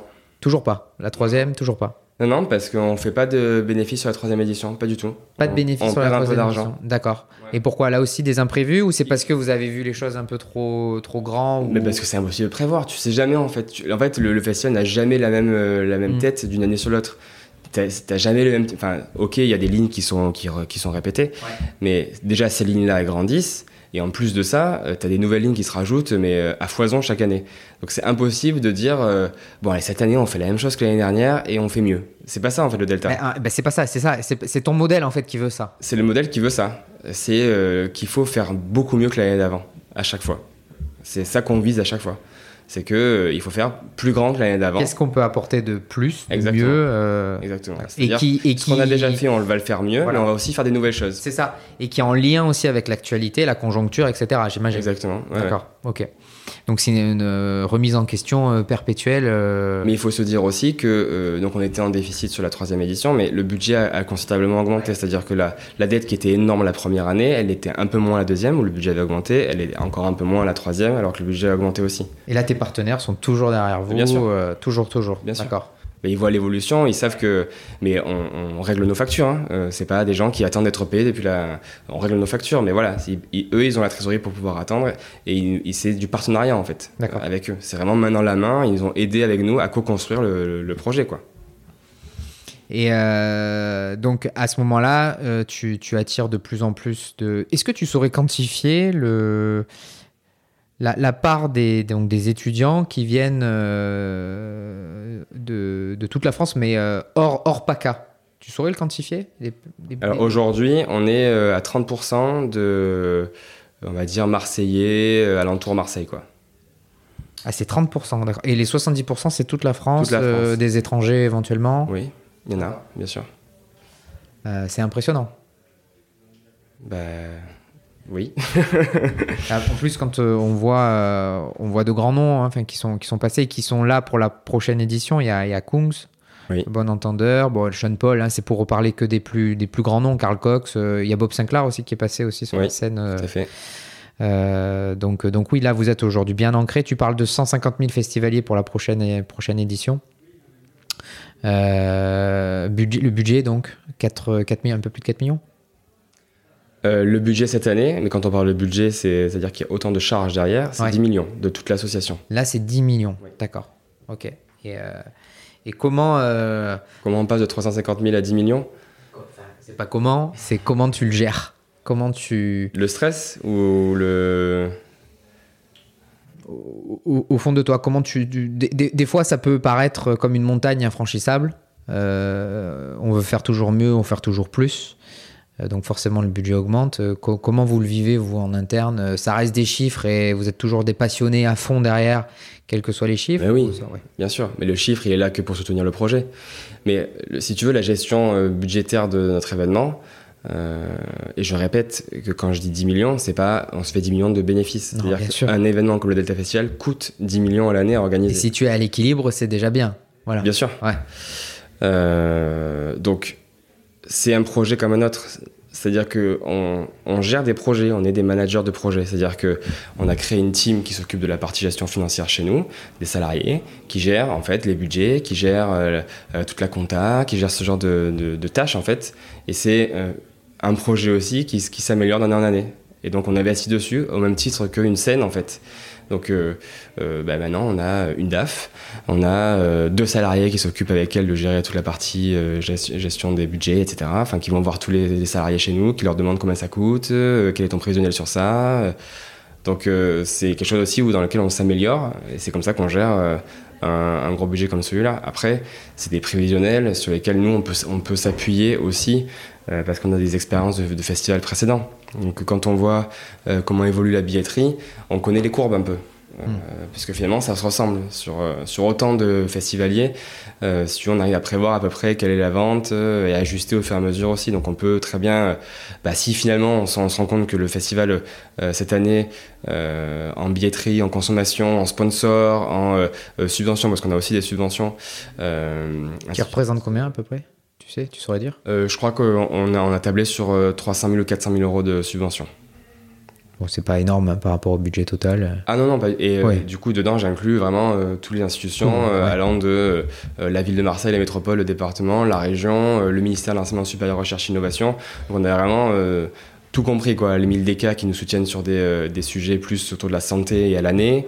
Euh, je parle vraiment de toutes les, euh, toutes les subventions que peut toucher l'association dans son activité et festival et l'activité annuelle. D'accord. Euh, et du coup, euh, sur cette partie-là, euh, gestion, euh, gestion vraiment financière, si on s'aperçoit que ben, les rentrées ne vont pas être là, ben, on va couper dans le budget. Quitte à peut-être pas avoir un artiste dont on rêvait, quitte à supprimer ben, euh, 10 stands dans ce village, 10 stands dans ce, dans ce village, etc. Enfin voilà, c'est comme ça qu'on arrive à affiner. Ce fur et à mesure de la billetterie qu'on sait, parce que vraiment, tous nos, tous nos entrées quasiment, c'est ça, c'est les personnes qui viennent. Nous, notre croissance, elle est portée par le besoin des jeunes en fait de se retrouver. Bien sûr. Ouais. Euh, c'est pas pour rien qu'ils kiffent le Delta, c'est que ils en ont besoin de cet événement. Enfin, il y a un besoin quelque part, quoi. Ouais. La tranche d'âge des, des étudiants qui, qui sont les plus représentatifs. Alors, euh, c'est pour ça que j'ai, là, t'as vu, j'ai dit jeune, j'ai pas dit étudiant. C'est-à-dire qu'aujourd'hui, le, le volet étudiant qui est dans l'ADN du Delta Festival, puisque c'est la création, c'était vraiment pour ça, ça a évolué aujourd'hui. On n'est plus du tout sur un événement étudiant. La moyenne d'âge, elle doit être à 26 ans, un truc comme ça. Alors que tu étais sur. euh, On, bah, on devait être étudiant, donc je sais pas, 21, 22. 21, ouais, d'accord. Donc c'est un événement qui a, qui a bien vieilli. Euh, mais surtout, le, le- le volet étudiant, il est très fort. et il a énormément grandi. Je t'ai dit, on est passé de 30 associations à 450 aujourd'hui dans toute la France et même à l'étranger, parce qu'on a des associations euh, en Belgique, en Italie, en Espagne, en Suisse, etc. Donc il a vraiment grossi, mais au même titre que les autres. On n'est plus un événement qui est plus étudiant que start-upper, que jeune pro, que, que non étudiant aussi, non inactif. Voilà. D'accord. C'est l'événement jeunesse. aujourd'hui, notre, notre objet d'ailleurs, il a changé. Euh, on n'est plus là pour organiser le plus grand rassemblement étudiant de France ici à Marseille, on est là pour valoriser l'engagement de la jeunesse. D'accord.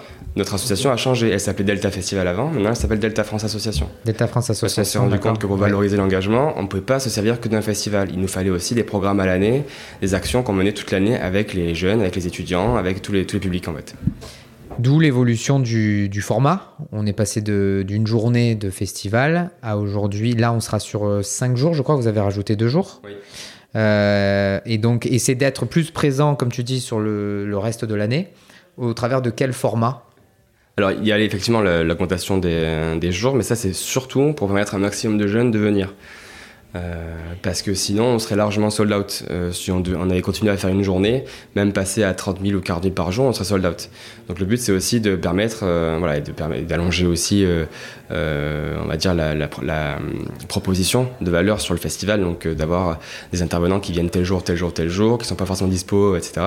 Donc la, quantité d'artistes aussi qui peuvent venir le du mercredi au dimanche. Voilà, ils n'ont pas tous les disponibilités, donc c'est bien aussi de pouvoir étaler. ça permet aussi d'étaler les coûts, il faut le dire aussi.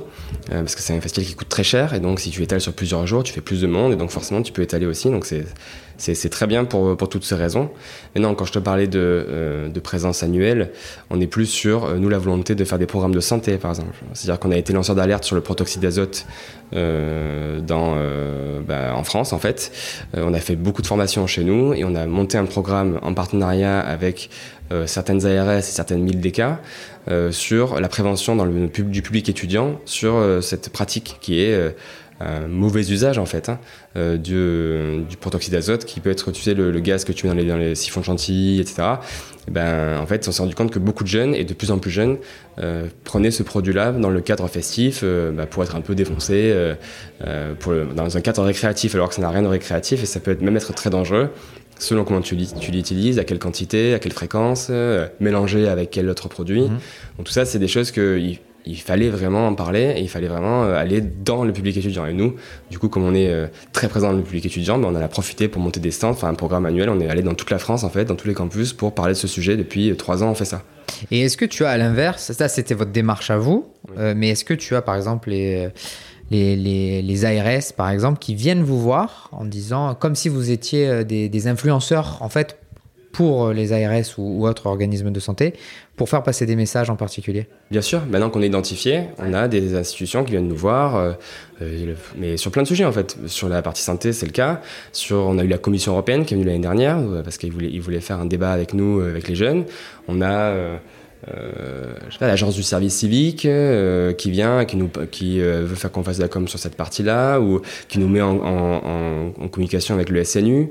C'est le service national universel, qui va bientôt être obligatoire pour les jeunes, pour qu'ils s'engagent pendant deux semaines, qu'ils fassent un voyage hors de leur département, puis après qu'ils s'engagent dans des missions d'intérêt général. Donc c'est des choses qui arrivent en fait pour la jeunesse. Donc ils nous contactent pour qu'on puisse trouver des jeunes, mobiliser les jeunes autour de ça. bien sûr, le, on travaille énormément avec la team 13 du département. Team 13, c'est un groupe de bénévoles que le département euh, des Bouches-du-Rhône a monté. Euh, on travaille beaucoup avec eux. La ville de Marseille, on travaille aussi également beaucoup avec eux quand ils font des opérations de nettoyage euh, en, partenariat avec, en partenariat avec des associations locales.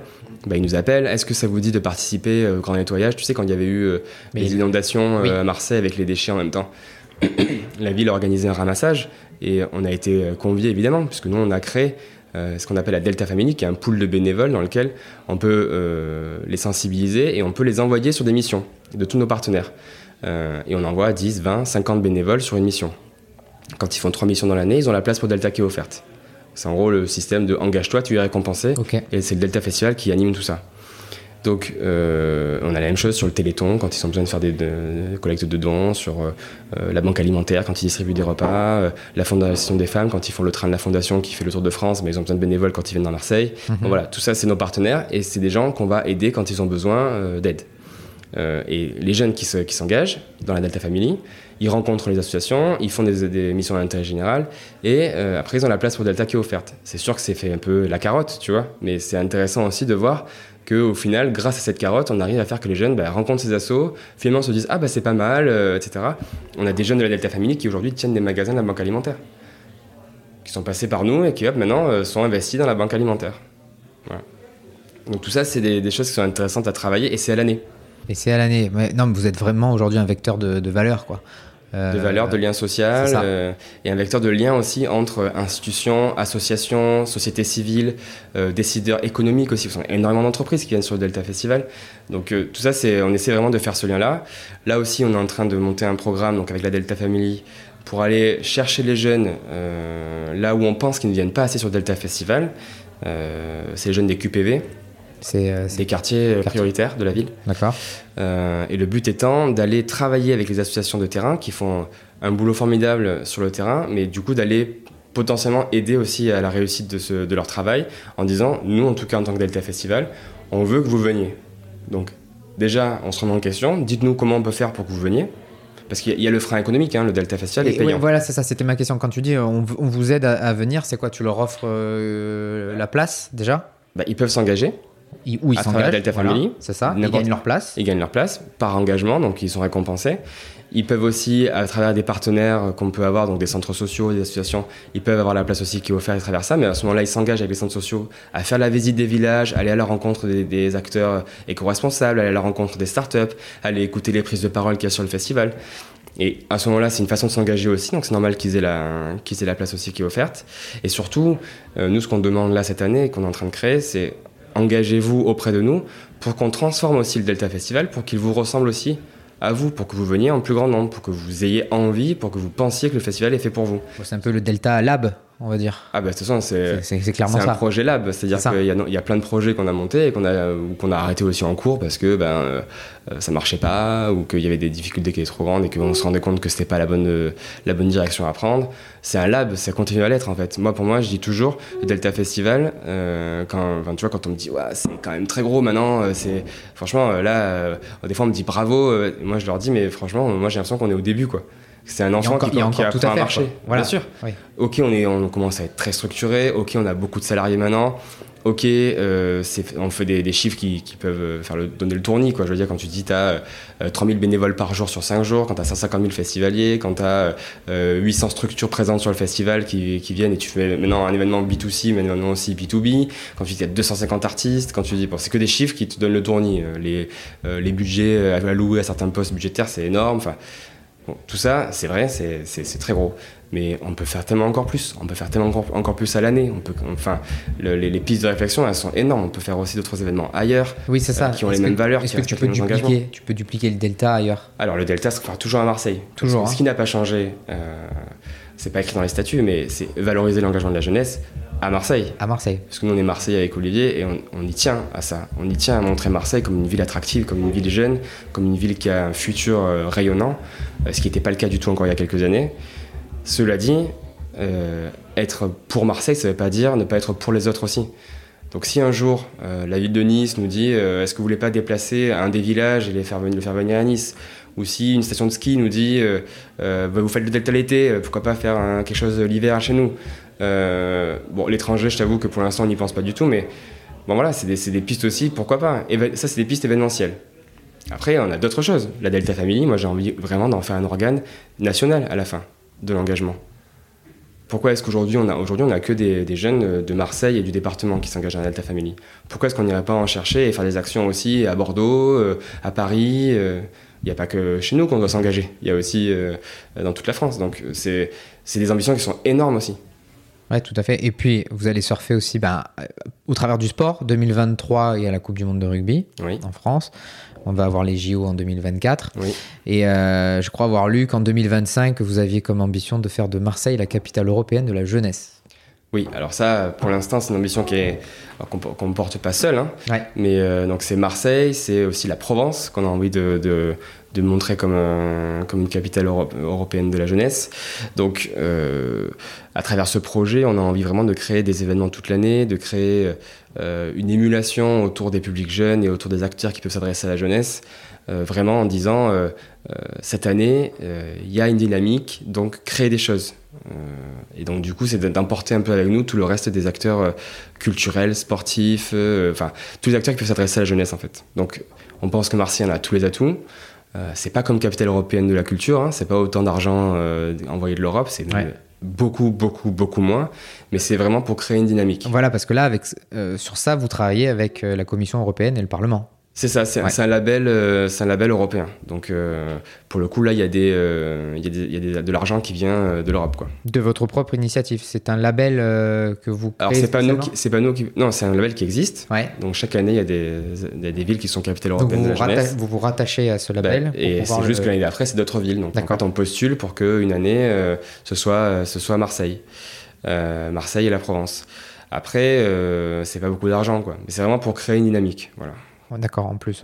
Et, euh, et, à côté de ça, vous, euh, vous réunissez aussi 300-400 bateaux. Euh, enfin, vous avez montré autre chose à côté du Delta oui.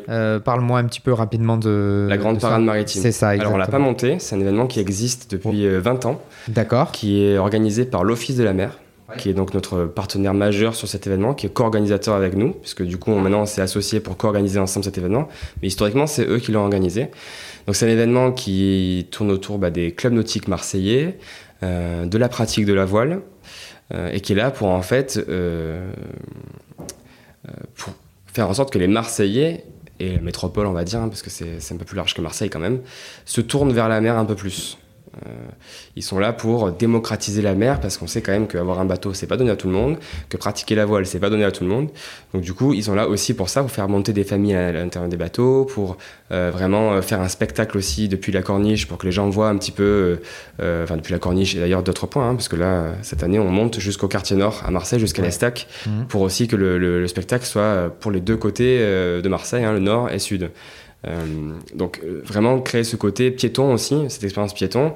Euh, l'expérience aussi, elle peut être par la pratique du sport aussi, donc c'est très relié au sport. La voile en est un, mais on peut très bien aller voir la grande parade en paddle, en canoë, en peu importe quel matériel qu'on peut avoir. Les clubs du coup sportifs peuvent participer. Donc c'est intéressant aussi de, de, tourner ces Marseillais vers la mer, sachant que Marseille c'est souvent construit dos à la mer.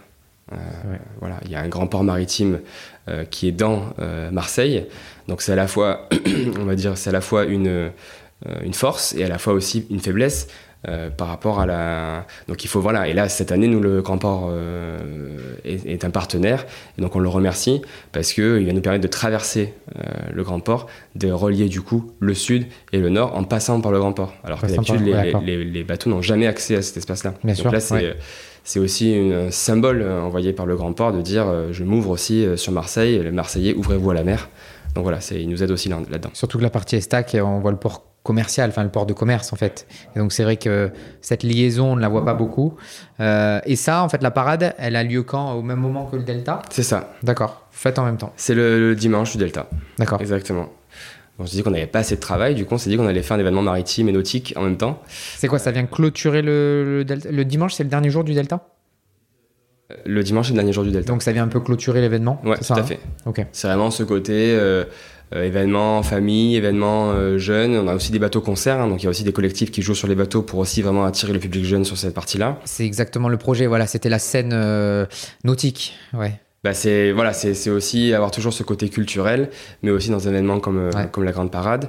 Et c'est voilà c'est l'habitude des Marseillais aussi qui, qui, qui, ont des bateaux de, de faire un pique-nique le dimanche midi euh, euh, bon voilà il fait soleil on peut imaginer le temps qu'il peut faire hein, début juillet à Marseille. Donc c'est un événement qui est, qui est, vraiment magique quoi.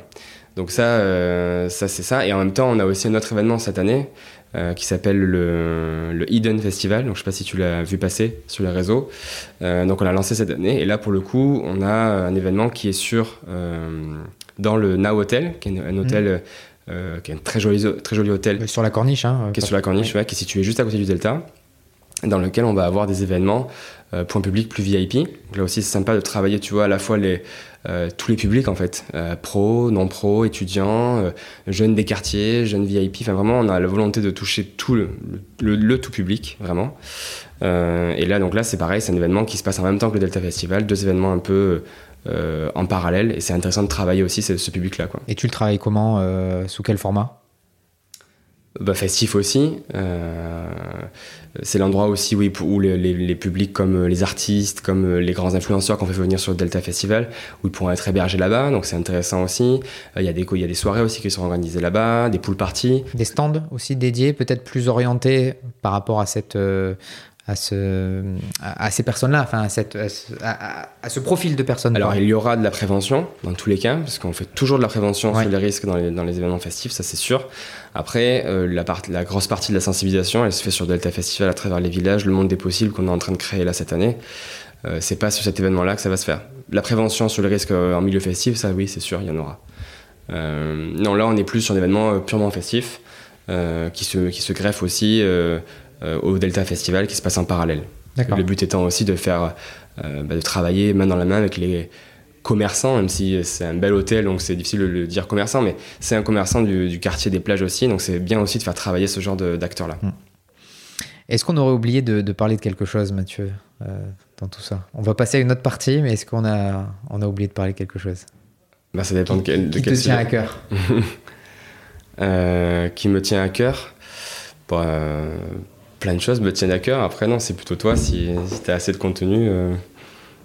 Est-ce que tu as une journée type? Alors, tu vas me dire non, mais est-ce que dans cette journée, tu as des routines que tu mets en place depuis récemment, depuis tout le temps, euh, et qui te font tenir, on va dire, peut-être physiquement, mentalement, sur toutes tes activités aujourd'hui?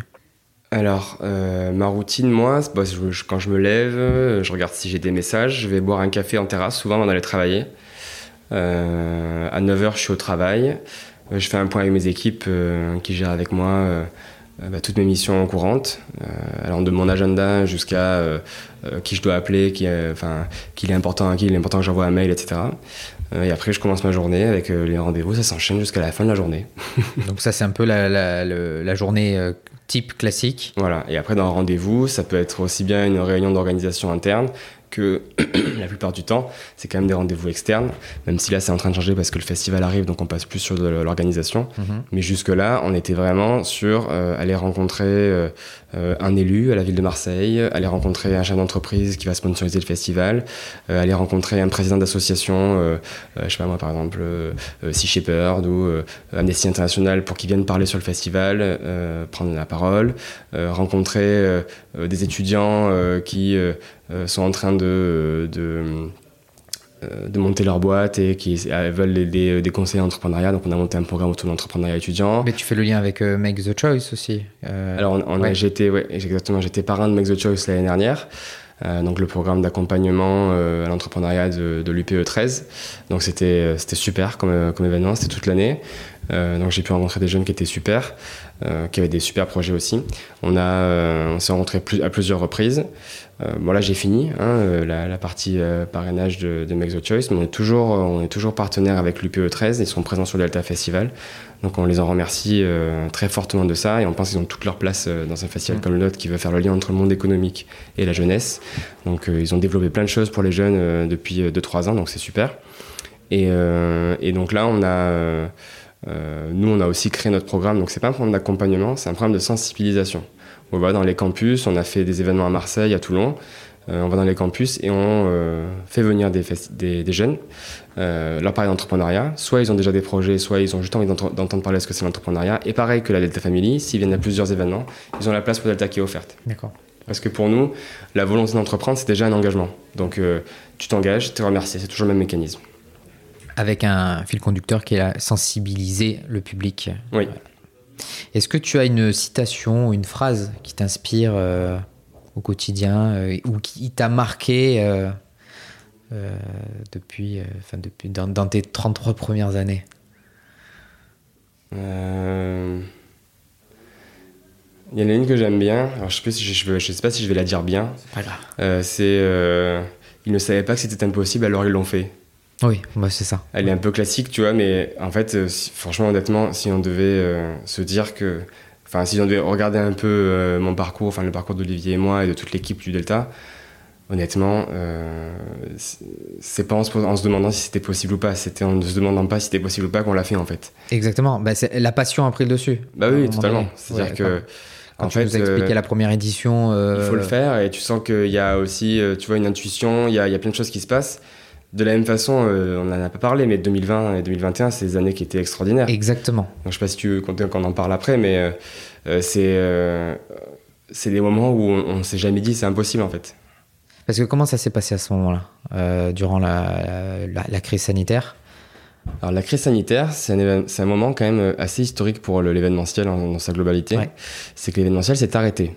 C'est une des activités qui était euh, euh, non nécessaire et euh, enfin jugée non nécessaire. Et du coup, il y avait zéro activité événementielle. Alors certains ont essayé de faire un peu des choses en ligne. Bon, l'événementiel, c'est quand même la rencontre d'êtres humains, donc en ligne, c'est quand même pas la même chose. Nous, en tout cas, on n'est pas forcément, enfin, je me positionne personnellement, mais je suis pas forcément pour euh, dire que bah, c'est aussi bien de se rencontrer en ligne, en visioconférence que, en vrai. C'est faux. On est des êtres humains, on est biologiquement euh, euh, et physiquement présents. On n'est pas que, il n'y a pas que notre cerveau et nos yeux qui fonctionnent. Donc du coup, c'était bon. C'était la seule activité qu'il pouvait y avoir pendant le confinement. Et du coup, comme tout s'est arrêté, on savait pas jusqu'à quand. Et beaucoup d'autres événements ont, on va dire, arrêté leur activité, ont annulé. Euh, ou reporter l'année d'après. Euh, nous, on n'avait pas cette volonté-là du tout. Euh, on s'est dit on va tenir jusqu'au bout. De toute façon, si à la fin on nous dira qu'on peut pas, ben, on le fera pas. Donc vous avez, cas, ouais, donc, va pas annuler. C'est-à-dire qu'à l'arrivée du premier confinement, vous vous êtes dit on continue comme si l'événement allait avoir lieu en, en, juin. On y croit et on continue à communiquer. Ouais. en juillet. Et du coup, euh, bon, les mois passant, on a reporté le Delta Festival à euh, fin septembre pour être le plus loin possible du Covid. Euh, les temps est passé, les jauges, ça a été rouvert un peu, hein, la, vie, a recommencé, des événements ont pu un peu de nouveau avoir lieu. Il y a des histoires de jauges de 5000 personnes, donc on s'est dit, bon, on pourra sûrement pas faire le Delta, donc on va transformer le Delta en Alpha Festival, un nouveau concept qu'on a pondu en un mois. Euh, et demi, et qui, euh, en gros, c'était 5000 personnes sur 4 jours, euh, et non pas 20 à 30 000 personnes sur 3, sur 3 jours à l'époque on voulait faire. C'était un format qui était totalement différent. Il y avait beaucoup moins de villages, beaucoup moins de choses, mais c'était quand même, ça ressemblait quand même un peu au Delta, mais c'était un autre format. Très quali, sur la plage aussi. Bon voilà, on a bossé avec tous les partenaires, etc. à faire ça. Finalement, on n'a pas pu le faire puisqu'après tout a été refermé, et il n'y a même plus de jauge, c'est même plus à 5000, c'était zéro. Donc en fait, quand on avait transformé le Delta qui devait avoir lieu fin septembre en Alpha, et on a reporté le Delta Festival qui devait avoir lieu fin septembre, on l'a reporté l'année d'après, mhm. en juillet. L'Alpha a été annulé, et donc on a continué le chemin, a continué à bosser sur le Delta qui avait lieu en juillet du coup 2021. Euh,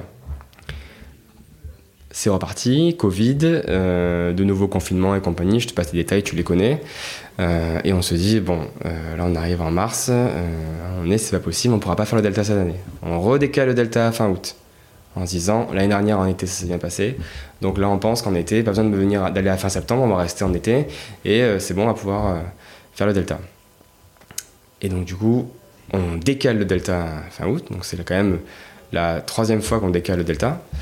Euh, donc je te laisse imaginer tous les problèmes en termes de gestion chez nous, qu'on n'était pas du tout équipé pour ça, hein, de billetterie, de remboursement, de ben, tous les, artistes, tous les partenaires, les prestataires, enfin toute la mécanique à chaque fois, c'est vraiment c'est tu multiplies par 10 ton travail en fait habituel quoi. Bon, ce qui est, c'est que ça, touche tout le monde, donc euh, forcément ils comprennent plus ou moins rapidement. Euh, oui, mais bon, tu fais des couacs, c'est-à-dire que tu fais quand, tu n'es pas équipé pour ça et que tu as, créé une organisation pour, euh, qui fonctionne sous un certain format, si tu changes tout, tout le temps, en fait, euh, ton organisation n'est pas faite pour ça, donc tu, crées des couacs à plein de, plein de moments. Quoi.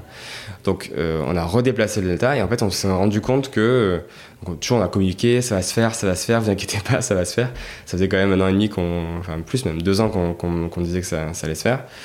Et finalement, il y a eu une, fenêtre euh, de tir qui s'est ouverte en, euh, juste avant euh, la date du Delta de départ en 2021, juillet 2021.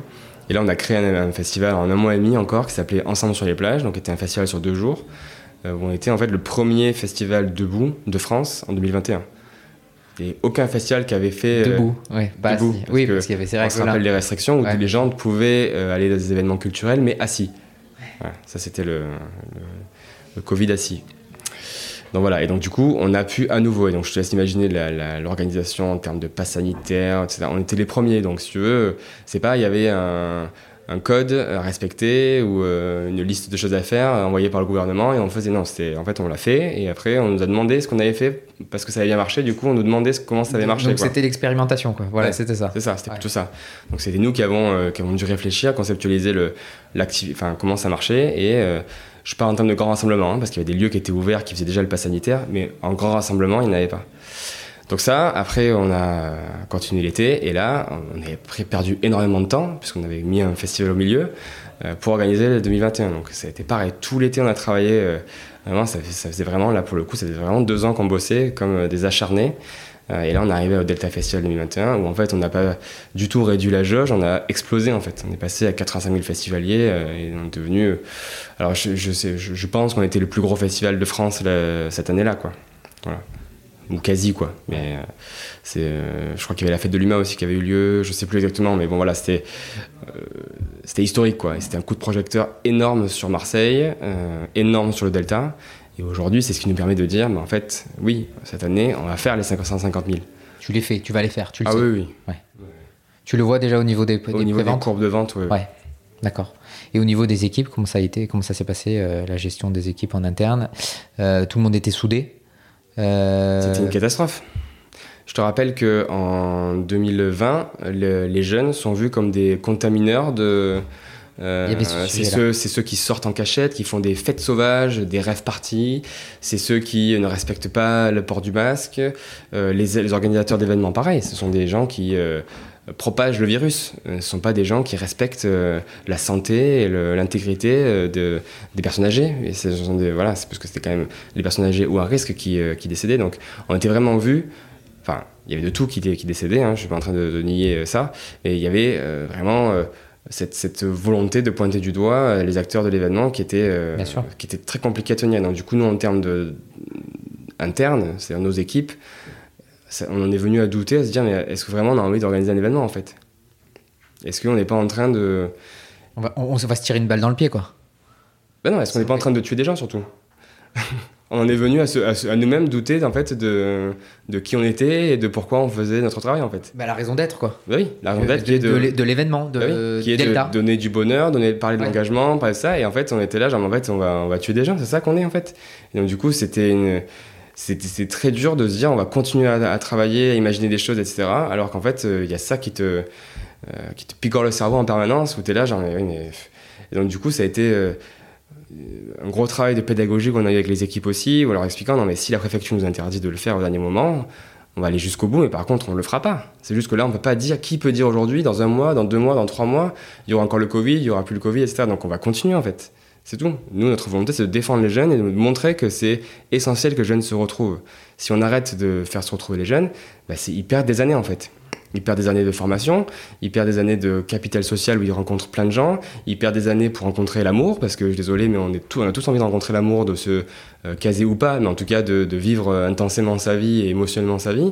Donc c'est des, années perdues en fait, pour ces jeunes qui en ont le plus besoin, qui sont dans des petits apparts, ils sont, sont pas logés à la même ancienne que euh, les gens qui ont 50 ans et qui ont déjà eu toute leur vie pour construire un capital, etc. Donc c'est les moins touchés par la maladie, mais c'est les plus touchés par les restrictions finalement. Et cette, euh, donc cette période très spécifique, euh, quels enseignements, quel enseignement ou quels enseignements tu en, tu en as tiré? Euh, J'imagine que ça vous a construit, vous avez appris énormément en peu de temps, notamment en termes de flexibilité, de, de bah oui, c'est la flexibilité. De toute façon, l'entrepreneur doit être flexible. C'est la flexibilité et c'est la force de conviction en un projet, en une équipe. Parce tu sens que ça a renforcé les liens ah, mais totalement. En, interne. Hein. Mais quand tu as vécu deux années de Covid, euh, tu peux vivre n'importe quelle crise. Et bien sûr, alors on avait vécu des crises avant. Hein. Il y avait quand même eu, je te rappelle, les attentats en 2015-2016. Euh, il y a eu le Covid, il y a eu euh, qui a, qui a duré très longtemps. Euh, là maintenant on a le GHB, qui est un fléau pas possible qui touche le monde de, de l'événementiel et, festif. Tu as les piqûres là. Oui, oui c'est ça. C'est ça. Donc c'est pareil. C'est en fait on, commence à, être, on a eu des déplacements de, de, lieux. Enfin je veux dire au dernier moment on nous disait ah non mais finalement t'es pas là, t'es là. Ah bah finalement t'es pas là, t'es là. Donc on doit tout recommencer. On en avait eu des choses comme ça, des crises. Mais là, c'était quand même sans précédent, c'est-à-dire que c'était un, arrêt total de l'activité. Ça, on n'avait jamais eu. C'est-à-dire un arrêt total généralisé de l'activité au niveau mondial. Je veux dire, là, quand même, en termes de crise, on est quand même sur le, Ah, le le, top. le quoi. summum de la, Oui, de la bah, crise. à part une, une guerre totale euh, qui arrête toutes les activités euh, possibles, imaginables, pas que l'événementiel, mais dirais, à part ça, je- là j'ai du mal à imaginer. Quoi. Voilà. Donc ça c'était vraiment, et donc forcément ça a renforcé l'équipe, forcément on a appris énormément de choses, on a su sur, sur qui on pouvait compter, c'est-à-dire l'équipe. On n'a aucun salarié de notre équipe, parce qu'on avait des salariés maintenant du coup, aucun salarié a jeté l'éponge. Aucun. Donc c'est quand même extraordinaire. Enfin, Ben, par les temps qui courent, oui. ils sont restés, ils ont eu confiance et aujourd'hui, ils en sont récompensés parce que tous sont montés en compétences, tous sont montés aussi en, en grille de salaire, tous sont montés en gestion, management de projet. Aujourd'hui, ben, il y en a qui sont passés directeurs au sein de la structure. Voilà, il y a quand même des choses qui sont hyper positives qui en ressortent. Donc je pense que tout le monde est content et puis surtout d'avoir vu le résultat, c'est-à-dire le Ensemble sur les plages début juillet et le Delta Festival l'année 2021, c'était un florilège pour nous. C'était la meilleure année, une des plus dures certes, mais la meilleure année en termes de résultats. Et, euh, et, la- et- et une des meilleures années qui arrive aussi. euh, avec Et- ces- du coup, ces- c'est un tremplin pour l'année c'est- d'après. Et quel tremplin Et quel tremplin Donc, euh, donc clairement, oui, c'est c'est extraordinaire. Enfin, le, le- le destin de cette association qu'on a créée il y a, il y a 7 ans, il est, il est vraiment extraordinaire et on, on sait qu'on a la chance. Enfin, on, la- on la mesure la chance qu'on a. Mm. Euh, d'avoir réussi à passer toutes ces épreuves, d'avoir réussi ensemble à monter une équipe aussi soudée, d'avoir euh, réussi à euh, bah, comprendre les attentes aussi des jeunes pour pouvoir faire un événement qui leur correspondait. On la mesure la chance de tout ça. La, chance d'avoir des partenaires qui nous soutiennent aussi depuis le début. Enfin, je veux dire, on a les institutions. La ville de Marseille nous a, octroyé le droit immense d'avoir les plages du Prado pour un festival. Euh, le département s'est engagé à nos côtés euh, sur plein de sujets d'engagement, sur euh, toucher les jeunes, etc. La région, pareil. C'est des partenaires qui sont là depuis le début et qui nous soutiennent énormément et de plus en plus. Pas forcément en termes de, quantité de subventions, je parle même pas financièrement. Je parle aussi en termes de. Ils comprennent aussi le projet, ils comprennent ils comprennent qu'ils comprennent pas forcément tout le temps les jeunes et du coup, ils comprennent qu'ils peuvent compter sur nous pour ça, pour travailler avec nous. Donc c'est. Mais que vous êtes le relais, le relais entre eux et le, et le vecteur de, de, de, de valeur. En fait, que eux, ont- et, et ils s'en aperçoivent, hein, ils ont du mal à communiquer, euh, et d'autant plus aujourd'hui avec les jeunes, avec ce qui s'est passé, euh, et les mauvais messages qui ont été, euh, qui ont été lancés. Euh, je, je pense qu'un fossé s'est un peu créé aussi avec les, les institutions, entre les, les jeunes et les institutions. Et ils ouais, passent par il y a une vous. fracture générationnelle dans Ouais, tous les ça, cas. c'est certain. Et ils passent par vous, voilà. Et vous, vous êtes vecteur. C'est là, vous faites le lien, en fait. hein. C'est ça. Parce que nous, on- on- mais les jeunes ne la veulent pas, cette fracture générationnelle. Mais les personnes plus âgées non plus ne la veulent pas, cette fracture générationnelle. C'est juste que bah, c'est une situation qui, à un moment donné, est arrivée. Et voilà, mais nous, on, est là, on a envie de combler cette fracture-là aussi, du mieux qu'on peut, à notre échelle. Quoi. Voilà, Bien on ne pas qu'on va Ouais. tous les maux de la société, loin de là. On n'en a pas du tout le, la prétention. Mais par contre, à notre échelle, on veut euh, agir, euh, et agir le plus largement possible et sur le plus de thèmes possible. Et est-ce que ça, de- depuis donc cet épisode Covid, euh, est-ce que ça, il y, a- il y a de nouvelles valeurs que vous voulez mettre en avant, que vous n'avez pas encore mises en avant ou que, qui n'étaient pas présentes au sein du, du Delta? Est-ce qu'il y a eu, Alors, il y a des petits changements, des petites, des petits correctifs ou, euh, ou des nouveautés en fait qui vont Bien apparaître? sûr. Bien sûr. Euh, c'est la première année qu'on crée euh, trois villages euh, d'un coup. Donc on avait, si tu veux, le village d'entrepreneuriat, je t'en ai parlé, dans lequel on faisait venir un peu des structures quand même qui parlaient d'emploi. Parce que c'est quand même très lié, l'entrepreneuriat, c'est aussi une façon de se créer son propre emploi, donc c'est très lié, et de s'intégrer aussi au monde socio-professionnel, la société, hein, ça passe aussi par l'emploi. Donc ça, c'était quelque chose qu'on traitait déjà, mais on n'avait pas un village à part entière. Donc on a un village qu'on appelle village opportunité, qui s'est créé cette année. On a deux villages euh, qui, apparaissent supplémentaires qui apparaissent aussi. C'est un village qu'on traitait un petit peu avec les questions d'Europe, parce qu'on avait déjà des acteurs un peu européens qui venaient, notamment on a eu la un peu européen, mais on avait parce qu'on avait des associations euh, qui traitaient la thématique de l'Europe, les échanges internationaux, etc. Mais on avait surtout la Commission européenne qui était présente l'année dernière, donc euh, avec qui on a fait un très gros et très beau partenariat sur, sur l'année, et qui était aussi présente sur le Delta Festival. Donc on avait cette question internationale qui était qui était traitée. Mais là aujourd'hui, moi ce que je veux, c'est vraiment développer euh, cet aspect-là, parler de l'Europe évidemment, parler du pourtour méditerranéen, euh, parler de la francophonie aussi, c'est des termes qu'on entend beaucoup dans les, journaux et, dans, les médias. Euh, je veux aussi parler de thématiques plus actuelles. Quand on parle aujourd'hui, tu vois, le, ministère des Affaires étrangères, on parle d'ambassade, on parle de diplomate, on parle de... enfin, la diplomatie, c'est quoi? Euh, quand on dit euh, il y a une guerre entre la Russie et l'Ukraine, on va fermer l'ambassade de tel pays, etc. Il y a des conséquences comme ça, ça veut dire quoi en fait? Euh, Arrêt des relations diplomatiques entre les deux pays, ça veut dire quoi en fait? Parce qu'on l'entend, mais concrètement, est-ce que toi et moi on sait ce que ça veut dire concrètement? Pas forcément. Et les jeunes, je pense qu'ils sont pas. ils voient, ils lisent les, les, les, nouvelles, faut pas croire, mais par contre, je suis pas sûr qu'on soit assez sensibilisé à toutes ces questions-là. Donc je veux qu'on en parle sur Delta Festival. Donc il y a vraiment un village autour de ça. On aura une quinzaine de consulats qui seront présents sur le, sur le festival. On aura l'Union pour la Méditerranée qui va venir parler aussi. On aura des représentants du Quai d'Orsay qui vont venir parler. Euh, voilà, c'est des thématiques qui sont hyper, euh, hyper intéressantes, je pense, pour, pour le jeune. Et il y a un autre village qui va devenir un village majeur euh, parce qu'il regroupe énormément de thématiques, qui s'appelle le Village de Vivre Ensemble, que je crée aussi cette année. Et là, il y aura une cinquantaine de, structures cette année. Donc, tu vois, on passe de 0 an à 1 an, on passe de 0 à 50 structures. Donc, tu vois, la force de frappe qui a changé du festival aussi, avant, on passait de 10, 20, 30, 40, 50, on mettait 5 ans à avoir 50 structures. Maintenant, en un an, c'est fait, quoi. Donc, c'est aussi l'importance du, projet qui montre bah, son impact qui est différent hein, et l'attractivité qu'il peut avoir je disais les sponsors, bah, c'est pareil pour les assos aussi. Hein. C'est-à-dire que les sponsors viennent plus facilement cette année euh, que l'année dernière et encore que l'année d'avant, mais les assos aussi c'est pareil. Donc là on va avoir une cinquantaine de structures qui seront représentées, mises en avant sur le festival et qui vont parler des thématiques sur l'égalité femmes-hommes, sur l'accessibilité, le handicap. Euh, et, les personnes en, situation de handicap, sur euh, la grande précarité et la pauvreté, et l'insertion professionnelle, sur les droits LGBTQIA, sur le lien intergénérationnel. Mm. Et toutes ces questions-là, elles vont être traitées euh, dans ce village-là, avec des assos qui vont venir pour parler de ces sujets. Et ça, c'est un truc qui est fondamental, c'est quelque chose qui est fondamental. Et celui-là de, village, il est, déjà, il est déjà très gros dès sa première année, mais il va continuer à grossir aussi dans les années futures. Parce qu'en fait, quand on se rend compte, qu'on regarde de haut le Delta Festival, c'est un créateur de liens. Et tous ces sujets-là, c'est des sujets qui sont très sociétaux. Je suis pas en train de dire que l'environnement, c'est moins sociétal que euh, l'égalité femmes-hommes, j'en sais rien. En tout cas, il y a euh, une volonté de traiter en profondeur au maximum ces sujets qui ne sont pas des sujets anodins et qui intéressent énormément les jeunes. C'est ça. Bah, vous avez euh, la volonté de traiter tous les sujets en même temps. Oui. Voilà.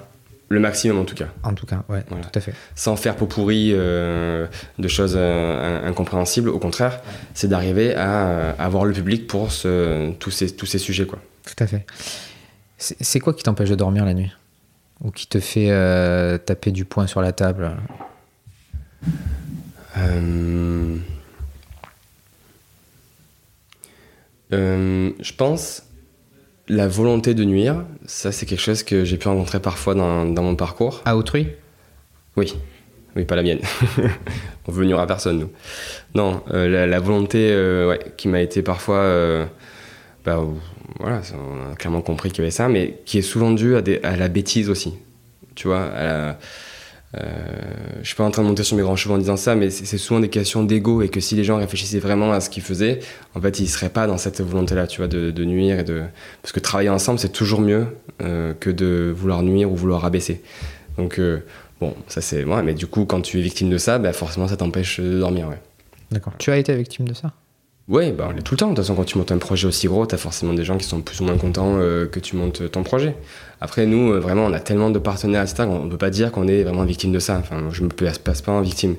par contre, euh, oui, forcément, il y a des gens qu'on gêne. Et voilà. Après, notre, notre volonté, c'est de travailler avec tout le monde. Donc, dans tous les cas, il n'y a pas de rancœur. Mais bon, voilà. Moi, c'est ça. Le, si s'il y a quelque chose qui devait m'empêcher de dormir, c'est ça. D'accord. Tu lis? Euh, bah, un peu. Ouais. tu écris beaucoup. On en a parlé au début, ouais. Mais tu lis. Euh, qu'est-ce que tu lis? Quel est ton, le dernier livre là, que, tu as, que tu as lu? Le dernier livre, il est trop bien. J'ai lu, euh, donc. je ne me souviens plus le titre exact. De l'âme, je crois que ça s'appelait, de François Cheng. en fait, j'ai vu une vidéo sur, sur Facebook et qui est passée sur mon fil d'actualité et c'était la grande librairie, il y avait François Cheng qui était dessus et ça s'appelle De l'âme euh, et, franchement, de l'entendre parler, ça m'a donné envie d'acheter son livre. Du coup, j'en ai acheté trois. Parce que je suis allé dans une librairie euh, euh, à Banon, qui est très connue, qui s'appelle Les Bleuets, qui est une super librairie. Et du coup, du coup il, y avait, plusieurs livres à lui, donc j'en ai, acheté trois. C'est des livres de poche. Et, et c'est vraiment passionnant sa réflexion. C'est autour de, du fait qu'on voit dans nos sociétés modernes et surtout occidentales l'homme comme étant binaire, c'est-à-dire un esprit et un corps c'est souvent ce qu'on nous présente comme, euh, mmh. comme constat, alors qu'en fait, lui, il dit qu'on est, on est des êtres, nous sommes des êtres ternaires, avec un corps, un esprit et une âme, et qu'aujourd'hui, en fait, on a totalement, euh, on a fait une ablation de cette partie-là. C'est une amputation en fait euh, de l'être humain, et que du coup, on s'aperçoit que ça, ça, crée des êtres humains qui perdent du sens, qui perdent l'ouverture, parce que c'est quand on est binaire en fait, esprit et corps, on tourne sur soi en fait. On a des plaisirs qui ne seront jamais satisfaits. Les besoins du corps, c'est des besoins qui sont jamais satisfaits. Alors que les besoins de l'âme, sont des, c'est, des, besoins qui s'enrichissent au fur et à mesure et qui euh, se satisfont et qui vont après de l'avant, mais euh, euh, qui sont en, ouverture. Et c'était, franchement, ça m'a ouvert l'esprit sur plein, plein, plein de sujets, mais même dans mon travail, même dans mes relations sociales, amicales, familiales. Je me suis vraiment rendu compte que oui, effectivement, à force de se voir trop comme un esprit rationnel et un corps à alimenter, on en oublie d'alimenter notre partie qui est la partie de l'âme en fait. Mmh. Euh, et, c'est en ça où. Euh, mais c'est tout le débat, on peut, on peut, citer plein, plein, plein de sujets de société. Quand on dit que l'événementiel et les événements culturels ne sont pas des, événements nécessaires, pourquoi tu as ceux qui te disent mais si c'est nécessaire? Parce que moi en fait si j'ai pas ça, euh, ça va pas. Quand on te dit euh, euh, tellement de gens travaillent, je sais pas moi, dans la finance ou dans, où en fait c'est un besoin de l'esprit euh, de faire, d'accumuler euh, un maximum de richesses, de, faire des dépenses, enfin de faire des investissements qui vont rapporter de plus en plus et de jouer avec de l'argent pour avoir plus d'argent et de dépenser de l'argent pour avoir plus d'argent. C'est des choses qui sont infinies et qui tournent en rond en fait. Et pourquoi tu te rends compte que ces gens-là, en fait, derrière, bah, ils quittent leur job et ils vont élever des chèvres dans le Mercantour, je sais pas.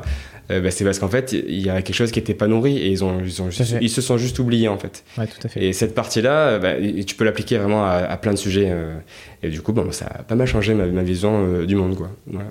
ça, c'était sur ma dernière lecture. et comment tu, tu continues d'apprendre au quotidien? Donc, au travers des lectures, un peu plutôt sur le développement personnel, là, si, si je comprends bien. Et puis, sinon, dans ton. Moi, je, je lis beaucoup l'actualité, ça oui, ouais. tous les jours. Bah, c'est lié aussi aux thématiques du Delta. Bien sûr. Forcément. Bien sûr. Je suis tout le temps en train de lire l'actualité et d'envoyer euh, à mes équipes euh, tel article, est-ce que tu as vu, euh, telle start-up, est-ce que tu as vu. Enfin, on est tellement lié à la société, à la société civile et à tout ce qui se passe en France que, et dans le monde que dans tous les cas, c'est intéressant. Mais moi, comment j'apprends? Mais c'est avec les gens et c'est en montant des nouveaux projets. En fait, quand, quand tu veux faire un, un village de vivre ensemble sur Delta Festival, c'est pas juste faire un village de vivre ensemble c'est comprendre comment le vivre ensemble fonctionne. Donc tu vas rentrer dans un milieu que tu ne connais pas du tout, tu vas rencontrer des acteurs que tu ne connais pas du tout, euh, des, problématiques qu'eux connaissent que toi tu ne connais pas du tout, et euh, tu vas apprendre une façon de leur parler, de leur expliquer comment toi tu vois les choses, et eux ils vont t'expliquer comment eux ils voient les choses, donc tu apprends en permanence en fait. C'est-à-dire quand tu vas avoir un centre social au fin fond des quartiers nord à Marseille, c'est quelque chose que j'avais jamais fait avant. Donc tu apprends ce que c'est que d'aller voir un, centre, un responsable d'un centre social au fond des quartiers nord à Marseille. Voilà, ça se fait, c'est pas, pas du tout un problème. Mais du coup, oui, tu apprends, apprends, beaucoup de choses. Et, et, et, du coup, ils vont te dire, eux, ce qu'il est important de mettre en avant sur le festival. Peut-être que toi, peut-être que moi, je pensais qu'il y a des choses qu'il fallait mettre en avant sur le vivre ensemble. Et eux, ils vont te dire, mais non, mais le sujet brûlant, c'est celui-là. c'est pas ça comme on croit, comme on voit dans les journaux, c'est celui-là sur le terrain. Donc c'est l'écoute, la, la, prise en compte d'avis, bah, c'est être aussi un peu caméléon, c'est-à-dire savoir parler à, différentes, euh, à différents profils de personnes. Bien sûr.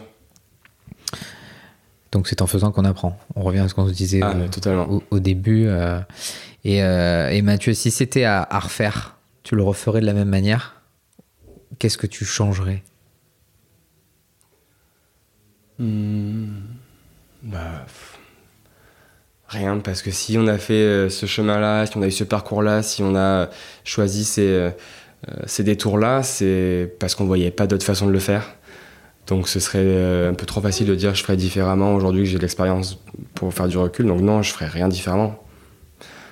Il y je ne suis, pas là à dire qu'il y a une destinée dans la vie, qu'il y a un destin et que tout est tracé, mais à un moment donné, j'aurais pas pu écrire l'histoire autrement. Donc euh, je suis très content de là où, on en est aujourd'hui. Et il y a l'instinct qui joue aussi. J'imagine que tu écoutes beaucoup ton instinct. Ah, il y a l'instinct, il y a l'intuition, peu importe comment on l'appelle, mais bien sûr. Et tu, comment, comment ça se, se matérialise chez toi, ça? Écouter son instinct. Euh, est-ce qu'il est qu'il y a une petite euh, recette miracle chez Mathieu? Franchement, on a tous une petite voix dans la tête qui nous dit euh, ça, ça. ça plutôt que ça. Ça, ça, ça c'est pas cool. Ou ça, trop bien, je suis hyper excité. Enfin, on a toujours cette petite voix ah, ça, ça serait génial de faire ça. ben, qui nous dit dans la tête, en fait, ou dans le cœur d'ailleurs, ça revient peut-être à ça aussi. Et il y a toujours des choses qui vont, qui vont nous faire, qui vont faire en sorte qu'on va faire des choix qu'on va pas regretter derrière. Qu'on ne va certainement pas regretter derrière.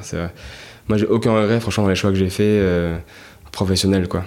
Honnêtement, j'ai aucun regret. Donc, ça se manifeste comme ça, ça se manifeste aussi dans, ton entourage aussi. C'est-à-dire que euh, tu, tu, apprends, tu, apprends, à te connaître et euh, à travers le regard des autres aussi. Donc euh, tu te construis avec les autres, tu peux pas te construire tout seul. Donc en finalement en regardant ceux qui t'entourent, tu apprends beaucoup sur toi. Donc tu te dis genre ah ouais donc si eux ça leur plaît ça aussi, c'est des choses que, qui, qui respectent mes valeurs aussi. Bon, bref c'est des choses qui s'auto-alimentent quoi. Donc ça se manifeste aussi beaucoup comme ça. Moi, nous, l'équipe qu'on a ici, c'est des gens qu'on adore, quoi. Enfin, tu vois, avec Olivier, il est avec ses équipes, moi, mes équipes. Bon, enfin, c'est nos équipes tous les deux, quoi. Euh, c'est des gens, ce sont, tous des gens qu'on adore et qui, on sait, respectent les mêmes valeurs et qui, on sait, euh, feront pas un truc de travers parce que. Euh, parce que on, a vraiment cette même, on est sur la même longueur d'onde, quoi. Donc ils, ont, ils ont cet instinct qu'on a, qu'on ressent chez eux, ces choses que tu, de l'ordre du ressenti, c'est des choses réelles, quoi. Merci beaucoup Mathieu. De rien, merci à toi. Si vous en êtes là, c'est que vous avez écouté cet épisode jusqu'au bout. Merci de le partager et de faire découvrir le podcast Destination Croissance à votre entourage et de mettre une note 5 étoiles ainsi qu'un commentaire sympa sur les réseaux et plateformes. Si vous souhaitez me faire partager vos impressions ou remarques, n'hésitez pas à m'écrire sur Michael, M-I-C-H-A-E-L, at destination-du-6 croissance Merci pour votre soutien. L'aventure continue. À très bientôt.